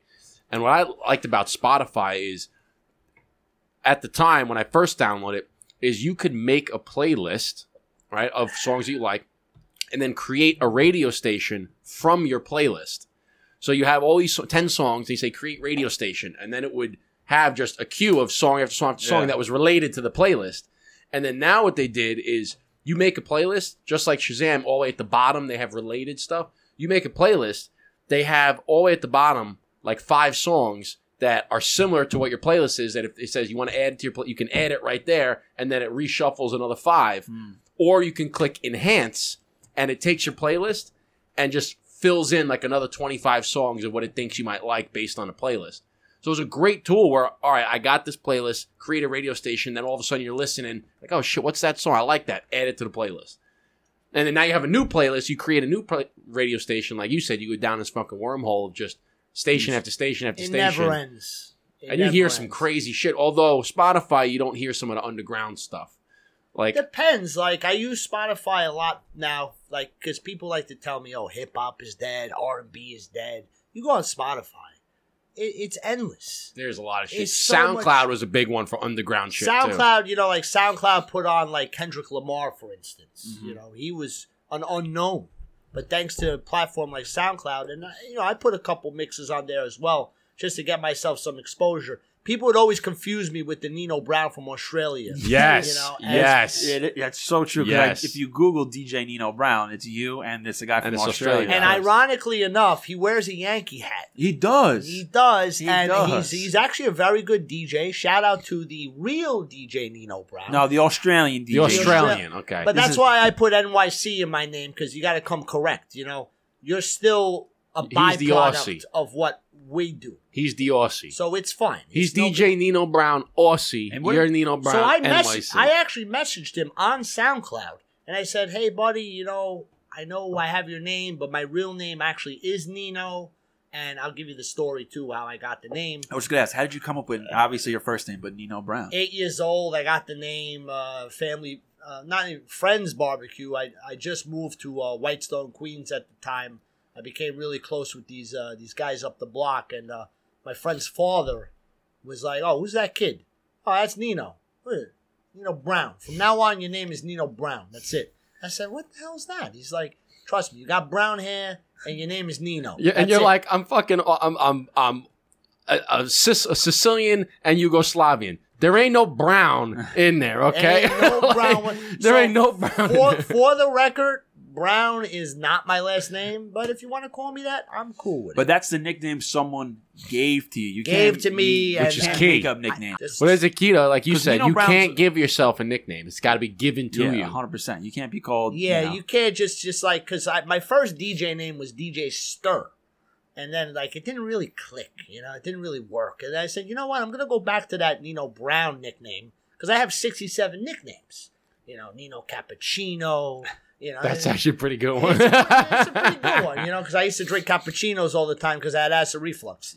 Uh, but like, I had uh, so many nicknames, and then of course I had my tag name because I used to do graffiti, and I was just like, nah, don't, Nino Brown, that, you know, New Jack City. Yep. yeah. that- it just all made sense. It's easy to remember. It's my real name, the first name. So That's a I'm good just- note. It's a it good sticks one. out because I remember finding you on Instagram years and years ago, and uh, I follow uh, who's our boy from Brooklyn, uh, Italian guy plays soccer. Uh, we we hung out Oh, with him um, uh, at the C- New York Cigar Fest. It'll come to me. Um, Uh, he's the uh, bear, Dario. Dario, yeah, Dario, Dario the bear. Yep, Dario yep, yep. The bear is his, and he was uh he was on one of the one of your uh like cigar uh you do the tours around New York City on the boat. Okay. right? So I remember he was on one of them and he and he posted you and I'm like DJ Nino Brown. That's a sick name. So I started clicking. And I'm like, oh shit. I'm like, all right, this is who it is. I wouldn't, you know, you hear the name Nino Brown, you think of the movie New Jack City. So I'm like, oh shit, who the who's calling himself Nino Brown? It's a great name. and I don't even know if I want to say his name, but this guy was like, "Listen, Nino, we're gonna get these girls. They're gonna wear shirts with your name on it. I think you should go by the name DJ Cocksucker." no, no way. I said, "Stop." No I fucking said, way. Not a chance. He's 100% serious. I cannot help you if unless that's your name. He's like, DJ Stir, it's not gonna work. You got to go by that name. And I said, dude. Was this guy on fucking crack or something? No, I mean, listen, that's why I don't want to say his name. and I hope he watches this and he's like, oh yeah, why don't you shout me out? DJ cocksucker. Yeah, he's just like, yo, we'll have the girls wearing your shirts. and- Next up on ones and twos, DJ cocksucker. And then like he's like, we'll do effects to it too. We'll get like a drop from like Mr. C, be like DJ Cop, so so so so. Come on. no, Stop it. That's like the shit you hear like when you download music on fucking LimeWire and you get the like the shit like the virus songs and they have like those terrible names. Like, Of yeah. course. that, that's more bad than good. I mean, you're just pretty much programming your computer for failure. Yeah. No doubt. Oh, Just 100%. LimeWire, FrostWire, or early Napster, like you're finished. If Now- you if you down something on LimeWire and you you can either get one of two things. You get DJ Cocksucker the mix, or you're gonna get an MP4 labeled DJ Cocksucker. You open that shit up. There ain't no music. well, you know what? Okay. Back in when if you had a Mac, they didn't really get viruses. So I, I, my father, who was an electrical engineer, he he uh, would work on a Mac computer, and he did his testing on it, and then he was done with it. So he said, "Hey, here you go. Here's a Mac computer." And I was like, "Oh shit, okay." So I down, I had That I was the guy who when people had house parties, make me a CD, make me a CD. He's got fucking great playlists. and I would have that. I have shit ton of playlists. That's why I'm not DJ, but thousands of songs. And the thing, the most uh, popular like virus that you would download is you download like you know, uh, Ja Rule, live it up, and then it would be like a fraud, and it'd be Bill Clinton like. I did not have sexual Yeah. relations with Or what was the other one? Was the uh, never gonna give you? Up. Oh, that was that one fucking all Oh. over. You got Rick rolled, Rick rolled Yeah. everything you That's- downloaded. it's actually a great song. It and you good always song. find you find you find the ones you're like, oh, it's a fucking banger. You download it, you play it. But Never tell gonna me give. not. You're like, motherfucker. But tell me not. You know, they, they a couple of years ago they had this thing. Uh, one of my favorite songs of all time is uh, Bobby Caldwell. What you do for love. It's an amazing song. What would you do for love? So Som Allegro just did a remix to it. Tremendous.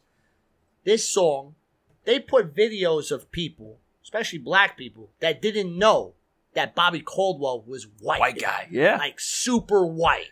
And like the reaction of their face was just like, how is this possible? And that goes back to Rick Astley. Like you hear his voice and you're just like, he sounds like he hangs out with Luther Vandross. well, that's like That's like that's uh, like um, what was the funky? Uh, no, that's like the Four Seasons. well, Four with Seasons. Frankie Valli when Well, he was yeah, coming out, they're like, they're like, oh, we, we don't we don't need um, Who's this black group over who's this They're black like, group? "No, it's Another just black. four He's Italian like, guys no, it's four. Yeah, and they're like, wait, isn't, what? Isn't uh, but uh, Bobby Caldwell. That's a good. Bobby Caldwell, I you would that song. never know. Dun, dun, dun. That's a good song. No, but uh, that the, song, the other the other per- people I think of is uh, who sings "Play That Funky Music"? White boy, Cherry. Oh yeah, Wild Cherry. Wild Cherry. Well, they're white guys too. I thought that. I, I always thought they were black There's, dudes. there's, pl- there's plenty of That's a class. That's a class. is. there's quite a few. Um, what's the other guy? I keep forgetting. Michael McDonald. There we go. That's Yeah, another Michael- dude. You would he's got never great think vocals. like who? How is this possible? The Doobie Brothers. Like you wouldn't even. Because listen, you got a good voice. You got a good voice. Don't matter where you come from. That's it, man. Music is music. Same thing when when it comes to DJing. Like I'll walk into a room. Like for instance, like when I used when I DJed a couple block parties in West Baltimore. Like literally, like How'd you get those gigs? well, this is this is what happens when you're in tune with the culture and DJing a cigar in. You meet people from all over the country. So had a couple great great dudes, great chicks come from Baltimore. They, you know, everybody's somewhat how connected somehow Yeah. in the cigar community, and they were just like, "Hey, listen, you know, we want you to bring your style to Baltimore. We're doing a block party." I was like, "Cool, no problem." I go to the block party, I rock that shit. There's people there just looking at me like, "Who the hell is this guy?" and, I, and I gotta remind them like, "Oh, I'm from New York," and then that just changed the whole Yep. conversation. Yeah, yeah, yeah. That's all you gotta say. Oh, he from New York. Yeah. Okay, That's because you know down there they have a little bit of a southern, even though it's not south. Nope. Their accent They're on the is- border. they're Yeah, right on that cusp. they're from Baltimore. They're Baltimore. Baltimore. Baltimore. Yeah. So shout out to Baltimore. I love DJing down there. That vibe is tremendous. Um, and they're just like just turning heads because there's the few cigar people that know who I am, and then there's the other thousand people that are just like, who the hell is this guy? Yeah, yeah. But no, Baltimore's good. We did a couple of. We did an event in Baltimore. In Baltimore. Where's uh, was, uh, where are some of your f- place, favorite places to DJ? I mean, this honestly, it could be a room with five people. It could be a room with 500 people.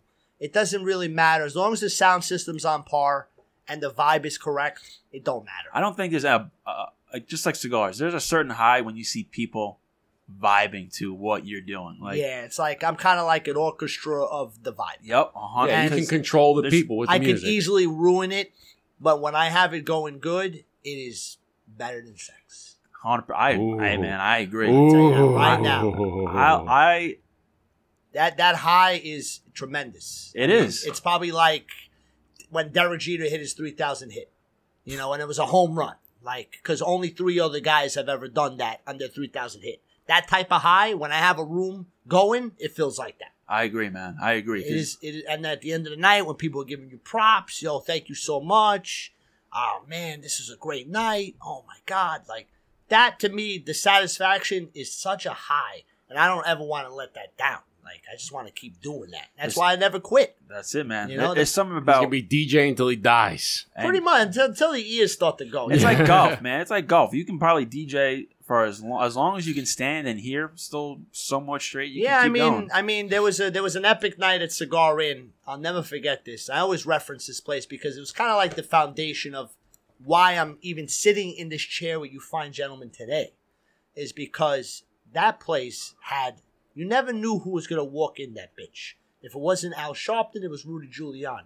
If it wasn't that, it was Ed Lover, Mack Wilds, um, Chris Chris Noth from uh, Sex and the City um, and Law and Order, I think. Uh, Mhm. you know, you never knew who walked in. Celebrity, star, Swizz Beatz used to come on Wednesday nights. Like it was tremendous. Never knew who walked in, and I'm DJing for all these people. Yeah. It was fantastic. You know, and damn, I just lost my point. Shit. Oh no, you're saying the one time I you'll never forget it. One time you never forget DJing this. Uh, DJing there. yeah. The one time I'll never forget. See, this is what happens when you have two concussions in your life. You get a little foggy. You know, I mid- think we're going on the the the streak of the high you get by giving people the like giving people the the vibe, the music, the just a good overall time. Because I know songs that get people going, and I love to be the guy in charge of music. It so gets I, the people going. it gets the people going, Dun, baby. dun. I actually just I actually because I think Jay Z just became on Spotify today, and I just started. I listened to the the uh, what is it? Watch a Throne, Watch a Throne album today on Spotify, coincidentally. Anyways, um, yeah, there's nothing like knowing music. I love being in charge of the music. Like if I'm at if it's my house, my area, I have to have the speaker. I have to have the playlist set up. Like Gotta my get wed- the aux cord. for my wedding, I Yeah. made sure I made a party bus playlist. I played all the songs that I wanted to hear, and you know, it gets the people going. And there's always like there's always the beautiful thing about it is like you said, you can control the vibe 100%. You can be having, right, you're on a, a party bus with a group of people and you're listening to some songs. Everybody's kind of vibing, right? And there's always one song that you drop the one song changes fucking everything, right? Yeah. You can, everybody's chilling and they're having a good time to chill. Then you drop the banger from like 2000. Everybody's like, oh, You see Great people's song. faces like this. Great song. Great song is is where the party at. Great fucking so Jagged jagged, right? You on a party bus, you drop that song, boom, da, da, boom, da, da, boom, and then you're like, everybody's like, oh shit, and everybody, I don't care who you are, you get up and everybody starts, oh fuck, and and that song it, it it's um it crosses all like people Like, Yes. it just it doesn't matter the age group That's for what I'm some saying. reason that's one of those songs that's gonna stand the test of time you drop that bitch, everybody's like, oh fuck, and they just they get lifted. Like That's on the I party bus remember- playlist. It I remember we were uh there was a song, i remember the story good there was a song. Um, Don't um, forget it. Hold on. um, Quick story before he forgets. Push the Feeling by Nightcrawlers, right? of course That song we were listening out on his bachelor party. It was like the song of the bachelor party, no, right? no, no. The song on the Bachelor Party was "All I Need." Oh, that's that's song. That's I'm sorry, song. that's the song. Oh, That's the song. Okay. Yeah. All I need, right? So we're at his wedding. Quick story, and we're dancing. We're dancing, have a good time, right? And I'm getting a little tired. I'm like, all right, I'm gonna go sit down really quick. I'm gonna grab a drink, sit with my fiance. About, and all of a sudden, the song comes on. All I need, and I, it was it's it's like somebody like a fucking spirit came in and just lifted me. I was like, oh, onto the dance. Like I just got pulled onto the dance floor. that's especially what house music does Oh, besides man. all the genres i mean they're great but there's just something about that Dude. bpm Mhm. because I make the correlation to a healthy heartbeat is uh 120 BPM. I would I would assume 120 is pretty good. That sounds about right. yeah, if you can get your heartbeat up to 120 and sustain if, it. If if the BPM of the song is around that 120 ish range, it just makes you want to move. yeah. you ha- you Yeah. can't not move. You like you, gotta I was move. listening to the BPM today on Sirius XM. I'm by myself. I'm like, fuck, God, fuck. Yeah, oh my like you God. want to drive 140 miles an hour. Not saying I have, but you know, you but could- you have. How fast? That, how fast that Vespa go? that Vespa actually tops out at like 85. Uh, That's pretty fucking fast, man. Yeah, I, I don't recommend it, but uh, it can it can get up there. It's a 250 cc. It's a it's a very nice thing to have in the city for six months out of the year because you ain't driving that shit in the snow, which Fuck I no. have done. Fuck no. Wow. Like a Chinese delivery man. I got my two feet on the ground, and I'm like, you got those. guy- Yeah, yeah, You got yeah, those yeah. big gloves. You got, got those the big- hand mitts. You know, I'm just like, Fucking why love am it. I here? Like, how do these guys do this? No, man, that's a grind. I for got sure. a video of a guy. It went. I wouldn't say it went viral, but it had like five thousand views, and um, it was a dude delivering during Hurricane Ida last Just year. trying to make that paper. He's like, I'm like, yo, what are you doing, bro? Like the water that was splashing. He didn't give a shit. He's like, He's it's like, I'm just making- another Sunday, right? I got this Chinese food. And I am delivering it to where it needs to be. I'm making this Uber Eats money. Like Yeah. that's it. Like I don't care. Like this is getting done. Meanwhile, everybody's basement's flooded. Like, Yeah. Good job. no, All right, so tell us this story. We're, Okay. at, we're at about an hour and 20 minutes. Good. Who cares? Tell Keep us this. going. Tell us this story. Unless you have somewhere to go. You got no, somewhere tell to go. tell us this. No, I got. I just got dinner. That's it. All right, listen. Tell send us this send the food in here. Don't Bring worry the food in. That's it. Just bring it in. Don't worry about it. Tell we'll him, divvy it up. Tell All right. him. So this is what happened. So this was back in twenty, either fourteen or fifteen. I'm on a date with some broad. Everything's going smooth. I get a phone call from my friend. He said, "Yo, Nino, I need you to come to Cigar Inn." I said, "For what?" He's like, "Yo, I got DJ Red Alert here." I said, "Excuse me, D Red Alert?" Like, yeah, yeah that guy from Carrot from the front. Okay, wow. All right. I told the girl, I'm like, sorry, I got it. I got an emergency. I got to take care of this. So what my job was, I was going to provide sound for Red Alert. So I had to set up the system there. I already had speakers in the place, so I had to bring them from the basement. I bring it up, set it up. I meet Red Alert, absolute gentleman, legendary DJ. Long story short, that night went till four in the morning, Fuck. and you're in the cigar lounge. That's like unheard of. It's like nightclub at that point. How many cigars you smoke? Five, I smoked six. about the most I ever smoked was four, but I also had a lot of cigarillos in between. Yeah, so it well, was just a yeah. it was a smoke filled night, but it was very memorable because he was digging tracks and like also around that time. So I knew about funk, soul, and R and B from the seventies and stuff, but I didn't know it to the degree of these DJs. The night that changed it all for me was in 2012. I went out to Kool Herc's birthday. And if you don't know anything about Kool Herc, that's the pioneer Yeah, of hip hop. the Bronx. in the Bronx. He Yeah. did the first official party on Sedgwick Avenue, and uh, it was his birthday. friend of mine, DJ Germs, JS1, Rocksteady crew. He invited me out, and a couple other people. Um, my friend Carmen invited me out. I was like, sure, I'm coming out to this. Didn't realize on that list of DJs was DJ Scratch, Premier, and Just Blaze. Damn. And the spec and That's a lineup. and and the funny thing is, the resident DJ at that place was Tony Touch, who I actually met years later, uh, doing the originals party with uh, D Nice. Um, and I was just like listening to how they were transitioning from originals to samples, back and forth. Mhm. And then Scratch breaks out the 45s. I was like, that's it.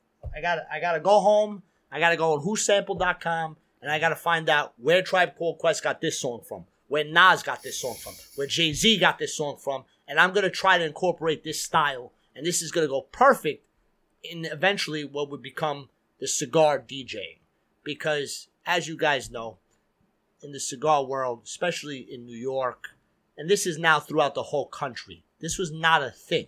People didn't DJ in cigar lounges. It was very foreign.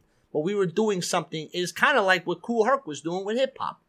When- And like I mentioned, uh, the group NYGNS, they had this thing called Friday Night Herf, and everybody would come together, and it'd be a great time. And I was able to take that, play my music, and bring it to another level. Hell yeah. I love when DJs do that. When they play the original song and you're like, all right. And then they, in the background, you can hear the little hip hop beats going. You're like, oh shit. This is And sometimes It's they're to like, go down. you don't even know. Like, if you don't know that Jay Z sampled the track of fucking like from the Bee Gees or everything is right? sampled for yeah, the most for the part. most part, right? Especially nowadays, like there's no orig- original stuff. A lot of times it's sampled. So well, if you don't know, and all of a sudden you're playing this song, like okay, I know this song, the Bee Gees, right? And then all of a sudden the new hip hop track comes on, you're like, fuck, that's the same song. Holy shit. So actually, the song "Staying Alive" because you mentioned Yeah. the Bee Gees was. um I don't think it was the Fugees, but I think it was Wyclef Jean Yes. featuring the Fugees, and they remixed the song "Staying Alive." Dude. and now people have remixed that song Bro, into yeah. That's another. I heard that song on the radio. I mean, on Sirius XM today. It's uh, yeah, it's uh, it's Wyclef and it's um, look a look a look a look a, and it- it goes into "Staying Alive." That's the song. Yeah, yeah, yeah. I can't You heard remember that today? Uh, I swear to God, today. Uh, this is not scripted, by the I way. I swear to- I heard that today, and then something else you just mentioned today on on Si- on Sirius XM. I heard, but uh, I just mentioned it before. But yeah, I heard that today too. I remember being parked. I'm like, oh shit, this is such a good song. And actually, speaking of, of bizarre. the Rick Astley, the never that song has been sampled to a, a, a song my fiance is fucking in love with now. It's a hip hop song, but they took the Rick Astley and they sampled it, and it's actually a pretty banging song. And you don't realize she played. it. I'm like, I'm listening to. it, I'm like, this sounds fucking familiar. This sounds familiar. And then the chorus drops. I'm like, holy fuck, this is Rick Astley. So I really threw people off a couple of years ago. I was watching this show, The Watchmen, on HBO. Great show. It was only one season. There was one episode in particular that they were playing a Dolly Parton song with Kenny Rogers called Islands of the Streams. Yeah. They're playing that song, and I hear the chorus, and I'm like, holy shit. That's the song Mya did. Ghetto Supastar. I was like, yo, I'm doing I this. didn't know that. I I'm- didn't. I know both songs. I There's a didn't put that lot of songs I'm that you doing know, this, and like I would bring, and like the first time I played it, I think I was at Havana Dreams, and and my boy Little Sean was there, who's a rapper. Wow. Now that you're saying Havana's Dreams. We were there. We stopped Yeah. off there after it, we. Ghetto yeah. Superstar. Oh, wow. Yeah, Yeah. Islands of the Wow. Stream. That is Wow. what we Oh, are. Yeah. What? So I, I would wait for that chorus to come in, and then in the middle of that chorus, when it goes, and then we lie to, I bring that in, and then people lose their fucking minds. I love Because that. at first- I love that. at first, they're looking at me like, yo, why the hell you playing Kenny Rogers and Dolly Parton? And I'm like, just wait. Just shut up Wait. and listen. Let me do what I do. Don't tell me how to do my job. Don't Yes, tell me. Yes, and like that's the the real core of DJing is pushing the envelope, educating people, showing them that music bridges from any generation. There's a guy on uh, a either great gig. TikTok or Instagram that does just that. Is he takes the song that everybody knows, popular song, and he goes, "I'm going to show you where they got this from." Mhm. And he and he, t- he has the song, plays it, and then pauses and plays the original track, and he chops up the sample like they would, and then brings it in. He goes, "This is they took this song and made, and they shows you how it, how they made it." And a lot of the songs, you're like, holy fuck, I didn't even. Some of them you can't even tell. Nah, nah. Some of them they chop it up so much you can't even tell. But he goes, "This is how they got to the because they took a sample, either slowed it down, sped it up, cut it up, sam- and had somebody on some drum machine chopping it up. And you're like, holy fuck, that's the same song. Yeah. Yeah, man. Incredible. I've noticed. uh, I've noticed now. Um, again, I made a. My brother and I we started making a playlist. It's called Old but New, and it's all BPM songs, but with old, older songs like Elton John. You know, old Yeah. kind of oh, six- 60s, 70s, 80s, and now it's house music, and They just had yeah, they the just combination of it is just fucking. they just fucking had an Elton. John one. Uh, is Yeah, it is it, it- Rocket Man or no? It's uh, uh, what the fuck is that? That's called? with Dua Lipa. yeah, Dua Dua Lipa, Lipa. they yep. just did It's one, like the yeah. most. It's a really popular song. And the right? funny thing is, the remix to that was more popular, the PNAU remix, than the original one that Dua Lipa did. That That's happens crazy. a lot. That some of the remix that, or I personally, I find that the remix that a DJ took, remixed it, made it his own, is better than the original it song. actually popped off even more. I'll still play that from time to time. And then, like, I like to mix that song with, uh, we were just mentioning the uh, Four Seasons. You know, they have that song, I Love You. Yeah. So they have a house version to that. And, like, I do those two together, and it just, it goes seamless. It's really great. Yeah. You, so, what is it like when you find two songs that just marry perfectly? Like, because I can imagine there's there's songs out there, right? And you have to kind of force the blend a little bit. You kind of force the transition, There's but a then lot you of get adju- these. There's adjusting like the jog wheels. You gotta Yeah, kind of yeah. like mold it in. It's a lot harder with obviously records. I don't really DJ with records. I keep that shit at home. I, But what's that feeling like when you just when you just like you you got the song and all of a sudden you just drop it and you don't even have to touch it. It just it blended and you're like, I mean. I mean, if it's songs from the '80s, it will go easier because of obviously technology. When you're dealing with songs from the '70s and earlier, the songs are more acoustic. They're organic. Yeah. There's actually like a bass player. It's not There's just a beat, drummer, you know, and it's not a beat machine. It's not an 808. You know, it's it's the way it's quantized is not the same way. So if the song is from like the 80s, it's a lot easier to do that with something from now as opposed to something from this. So when you get into that scenario, you got to literally like mold it. Right. Kinda like you gotta force it in. Like yeah. something's got to be sped up a little bit. You got to slow it down a little bit so you can catch the beat. That's a real thing. And I can't stand. I'm telling you, DJs right now, stop using sync. All right, so stop it. Stop cheating. All right. You got the BPM. You got the key. Mold it. Make it work. Listen, listen to the man himself. Stop it. All right. I, I'm tired. And I, I'm tired of hearing these train wreck mixes too. Like just because you're playing hot music doesn't mean you're hot. okay. Shit for- doesn't go. And for all those, for all those that non DJs, That, that might be the most New York thing I ever heard. explain to them what what sync, what sync means, what the sync button means. Well, I mean, think about it. In, in you know, a lot of lot of DJs they have that option, which is a sync button, which will literally lock the tempo and the BPM of one song to the other song. So when you come in, you don't have to do any of the adjustments. Now in hip hop, it's a lot harder to do that, but in house music and techno, it's very easy because everything is on a very accurate grid. And if it's synced, it's going to go perfectly. The computer's doing it for you. I refuse to let the computer do it for me. It's called you cat one, two, three, four, bang, and then it's ding, ding, and then everything lines up correctly. If you know what you're doing. But not everybody knows what they're doing. don't cheat. Don't auto sync. Spoken like a true Match the DJ. beats yourself. Be a man. I, Be a man. I, but I like I like Don't use auto sync. Match the beats yourself. Be, a man. Be a man. but I like when I like when Nino sounds very New York. Just because you play hot music doesn't make you a hot Doesn't DJ. make you hot. Nope. does not. Definitely does not, you know, and I could literally walk into any room and I will give it my best shot. And for the most part, I'll walk out of there like, okay, I did an adequate job. Not every night's going to be lit. Because Not anybody can hit the play button for the top hits of the country. Yeah, okay. they can do that. Anybody you know? can just hit You play. know, and it's getting harder and harder nowadays because the music that's coming out, predominantly in the rap world, you know, the drill music is really taking over with the kids. So I do these like after prom parties, and I want to shoot myself because I'm like, I can't even listen to this crap. All they want to play What's, is pop what's drill? smoke. What's, what's drill? What is that? I think it started with six nine, Oh, and then it got really popular with Pop Smoke. okay. yeah, that's and I, I want got to hear. no problem with Pop Smoke. I could care less about six nine. I don't want to hear that shit. And now that he's been like you know excommunicadoed, I'm like, good. I don't have to play this no more. Perfect. Uh, but it's just it's it's hard to listen to, and and, and I don't want to sound like the old man, like get off my lawn. This music isn't as good as the music I grew up with, but it is a fact. It is not even close. Now, for instance, Kanye West and Alicia Keys did a song with uh, Fivio Foreign, uh, City of Gods. That's considered a drill track. That's actually a good song. And what's considered drill? Or what is considered a drill track? So think of trap music, but like even more obnoxiously And loud, down. more in your face. All more right. in your face. It's like a poor version of DMX. Okay. It's a lot of screaming, a lot of like mumble rap. Now, don't get me wrong. This- Mumble rap. there's some drill music that's coming out of Italy right now that's pretty good.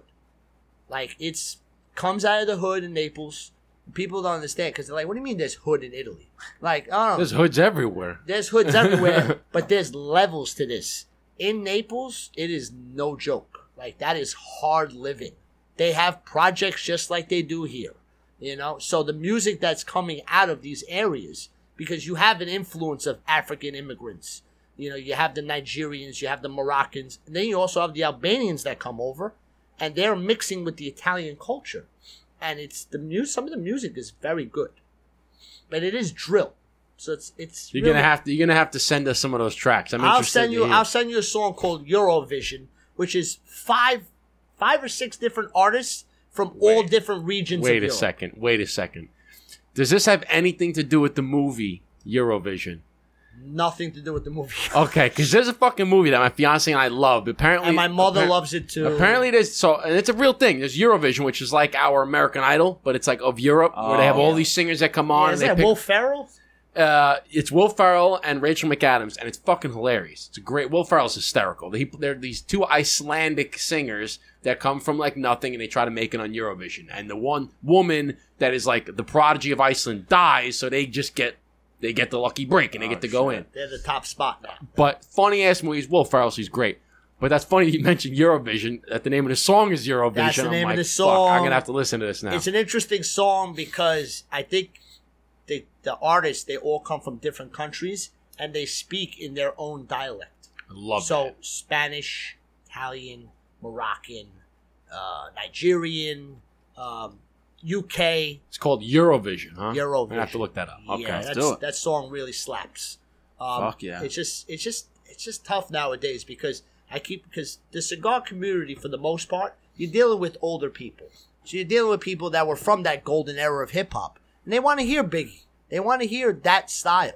But I try to like put them on to like newer stuff, and it's touch and feel. Some of it's good, some of it's not. Hmm. You know, it's getting tough because it's like Drake and then everybody else. You know, it's it's very difficult nowadays, but that's why I don't mind doing cigar parties. Those are my favorite parties because I could dive back into the Donny Hathaways and I could dive back into the classic genres of funk, soul, And you R&B. know it's going to be a hit. You know, yeah, people are and then yeah. like, of course, you know, I go by the name Nino Brown. You're gonna hear a nice 30, 40 minutes of New Jack Swing.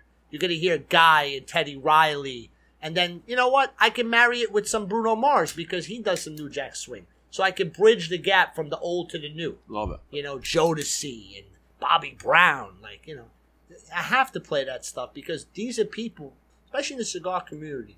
Um, they grew up with these people. Mhm. Some of them are family members of these people. Like I said, I, I mentioned uh, there's, there's, there's some people that were actually in the industry. So they appreciate it more, if anything, because they could smoke a cigar and they could really be in tune with the music that they made or were a part of.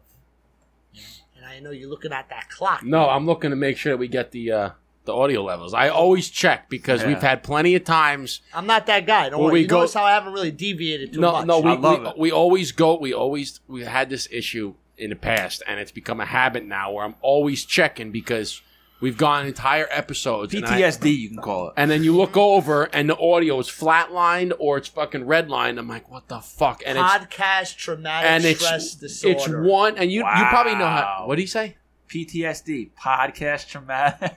Yes, I can't even finish it. fucking Done. podcast Yeah. traumatic Just stress. made that up. done. Wha- Dude, that's fucking it. Stamp Wow. it right here. That's it. Right now. We That have to is get a 100% it. PTSD sign up here. Yeah. Wow, that's hundred percent. That's That's it. exactly what we It's get. Fuck. a Fucking it. pain in the ass. I huh? mean, for like example, we had Jonas from Blackbird Cigars who makes the blueprint. Shout out to Jonas.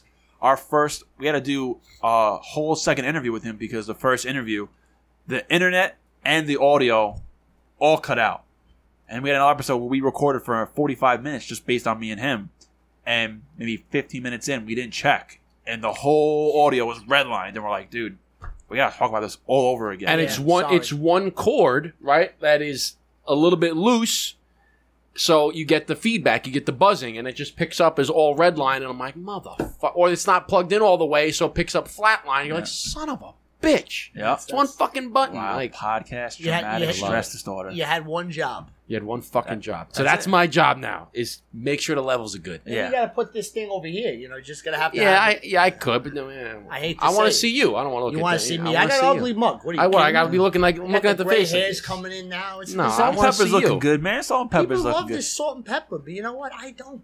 Sorry, It's that George Clooney. That's that George Clooney. George Clooney. speaking of George Clooney There you go. Oh, there you go, Casamigos. Cashed Right bringing it all back baby Yeah, Cashed shit. out, nice. So how you liking the blueprint? So is this your first time having a blueprint? This is my first time, and like I said, I was at Cigar Fellas. Shout out to Cigar Fellas. I was just there. Yes. dude. What's up with these weird coincidences? Because I was just there today. I was there today. Listen, my man Joe holding Yes. it down over there. Nunzio, these guys, they're great. Uh, I saw your cigar there. I almost grabbed it. I should have grabbed it. I should have known better. I was like, I like that label. That's dope. But I didn't. I'm sorry. I grabbed the well Nova, you but you I knew you were grabbed the coming Nova here. cigar instead because I'm cool with Leonora and I don't see her stuff too often. So I had to grab the Leo 11. Another another guest. Yeah, Oh, you had Leonora. We she had was our, yeah, she was she's our very first podcast guest. Wow. we Great actually sticks. we met. She invited us to. She's a uh, sponsor of the show. She Nova is. Cigars. She's a she's a pod, she's a podcast sponsor, but uh, she invited us when we first started. She invited us to uh, Casa de Montecristo. Cigar she used To, she used to work. Yeah, cigar She in. was working there. She at used the to work moment I worked with her there. Yep. I We got it. We probably crossed paths. You're probably there. hundred percent. You were probably there when we walked in. Yeah, hundred percent. We crossed paths, and uh, now incredible. now it's official. We here now. That's So, incredible, man. That's it. You can't be any more official than in person, baby. I mean, In the stew. you came on the Vespa from Queens to the Burn Down podcast. I love that he came on a fucking Vespa. Fuck That's yeah. fucking I thought he was fucking with me. I mean, look, Listen, I you're gonna have to fucking bring the camera outside and Fucking take it for it. a little ride. You I love it. shit, man. I mean, that that's a that's as queen as it, as it gets, especially with gas prices, man. Fuck. Yeah, Fuck that. yeah. I mean, they dropped a little bit, but you know, my two gallons uh, last 120 miles. And in Queens, you're not going more than There and three back, miles. right? Exactly. I love it. I, I'm a, I'm a member at Davidoff in Brooklyn. That's a, a franchise store uh, connected with Matador Cigars. Yeah, very sure. close Yeah, with those guys. yeah. Shout out to Boris and Will. Yeah. Come Great on, guys. that's that's our that's my that's my that's my lounge. That's Yeah. like my local lounge. Great guys. You know, um, I've done events with them over the years. They they always they have a very solid product. So uh, for me to go with the scooter on the BQE, I'm there in seven Come minutes. on. It's just a Well, we're shot. actually working on doing some events with them for the blueprint. So if we do events with them, then you're gonna have to be the DJ, and it's all gonna come back around. And, and unfortunately, Will, you're gonna have to deal with it. That's it. And we're we're we're, we're supposed to be getting some uh start doing some events out in Jersey. So I would like to push the idea if we do events in Jersey, some of the lounges we we'll just we tell bring- them, listen, we bring this, Nino. it's a package deal. If you want us, you got to get DJ Nino. So you That's- could, you that's- could, you could. I, I got some connections in Jersey, as you know. You know, my last uh, rooftop event, I worked with uh, Sanj Smoke Shop, and I worked with uh, La Casa de Rudy, which is in Rockville Center. Nice. Good friend of mine. Shout out to Rudy and shout out to Sanj. Sanj has his own cigar now called the SP 1014. Lancero is off Hell the yeah. chain. Great price point. Lancero. The, the cigar took five years to make. Like we're not playing around. Like my man's going to DR. Like he's watching the product being created. It's no joke.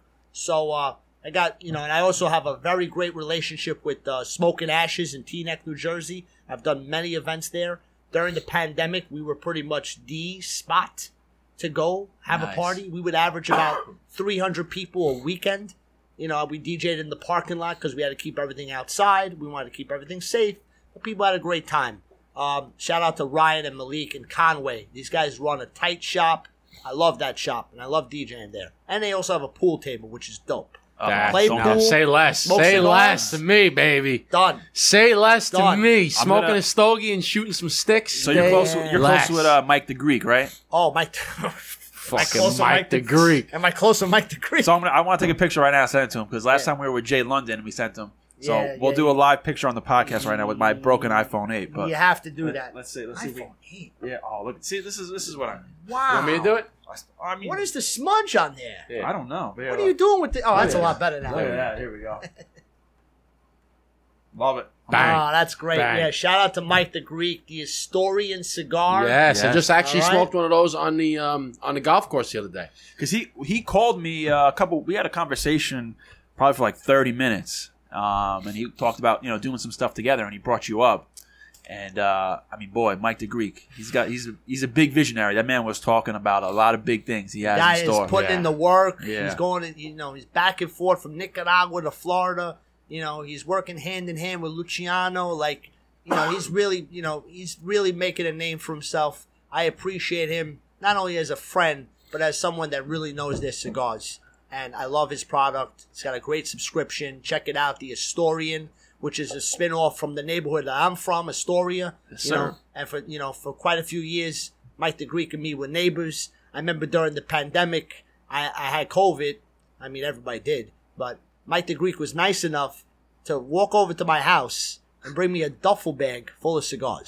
He said, "I know you're going to be in quarantine. You're going to be Yeah. a little messed up." How do you get over COVID? You smoke fucking You smoke stogies. cigars. okay. The first two days, I didn't do that because I was a little messed up. But by the third day, I was like, Mike the Greek came through. yeah, That's it, Fuck man. this COVID. I'm smoking. I'm smoking. I got That's nothing it. else to do.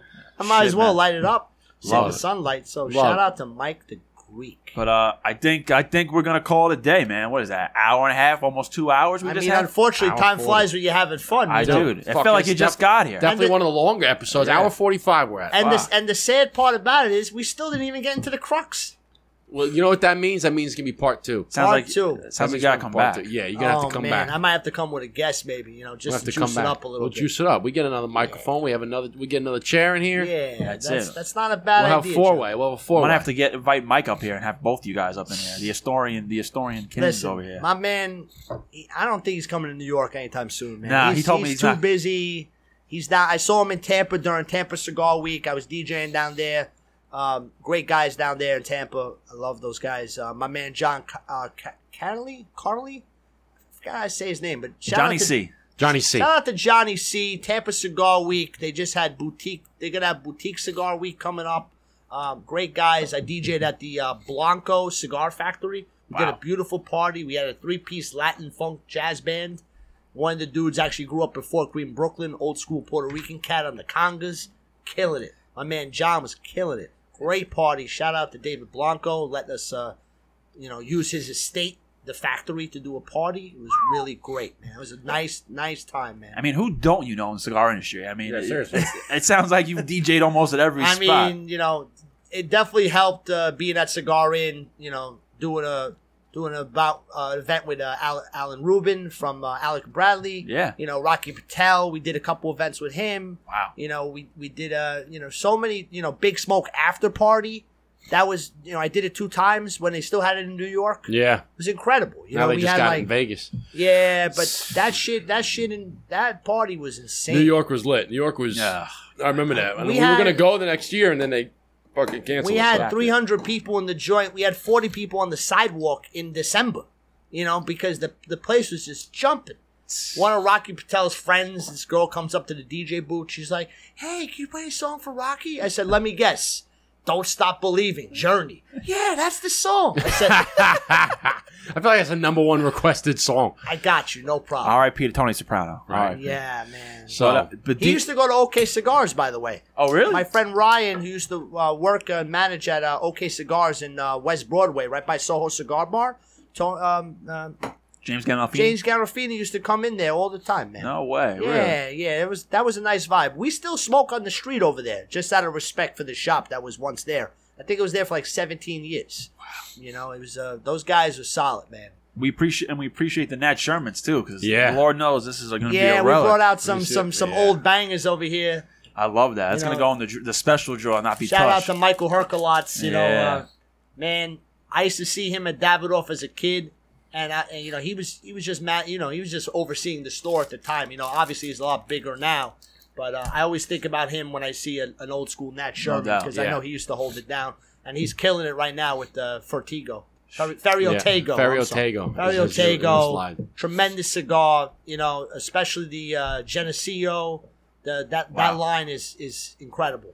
And so shout out to Michael. I mean, I Her hope, class, baby. I hope to work with you one day, brother. And it was good to see you at Carnegie Club a few months ago. Another great spot. Another Yeah, next time we go to the comedy club, we'll definitely let you know because we're there. I feel Please like we're let there me know. Um, Yeah. My friend Mike loves to go over there. We're cool with the manager Scott. Like it's Yeah, we know Scott. Yeah. Scott's a gentleman, man. Shout out to Scott. This guy is aces in my book. Always takes care of us. He even stays open a little late for us. He does the right thing. You know, we take care of him too, but you know, he does the right thing. And I Yeah, see- we're gonna this is why yeah. Nino Brown's the premier cigar DJ, I especially in New York City. Well, we're Who gonna doesn't we're know? definitely gonna be doing events with uh, you know to promote the blueprint, promote the burn down podcast. So we're gonna be doing events. We have to stay in touch. We'll we'll we'll link up. Whether you're doing an event and you need a cigar vendor or we're doing an event, we need a DJ. We're definitely gonna link up.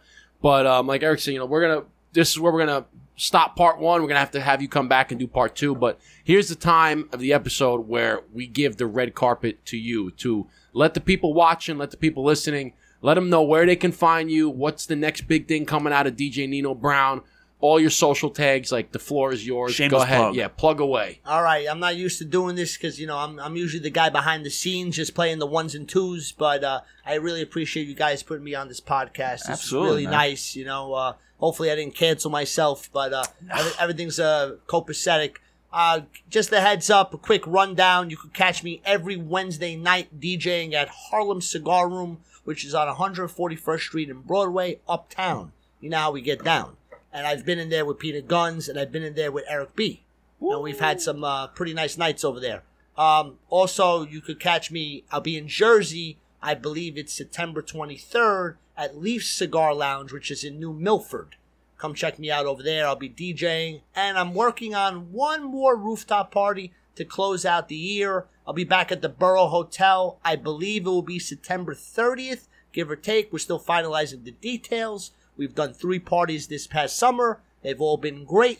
We've worked with Davidoff of Brooklyn. We've worked with Martinez Cigars. In our last event, we worked with La Casa de Rudy, and we featured Sanj Patel, Sanj Smoke Shop, Bloomfield, New Jersey.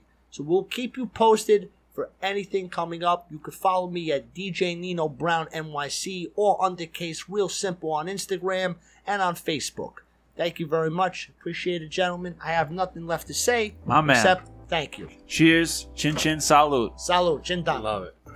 And for my Croatians, Jividi. Jivity.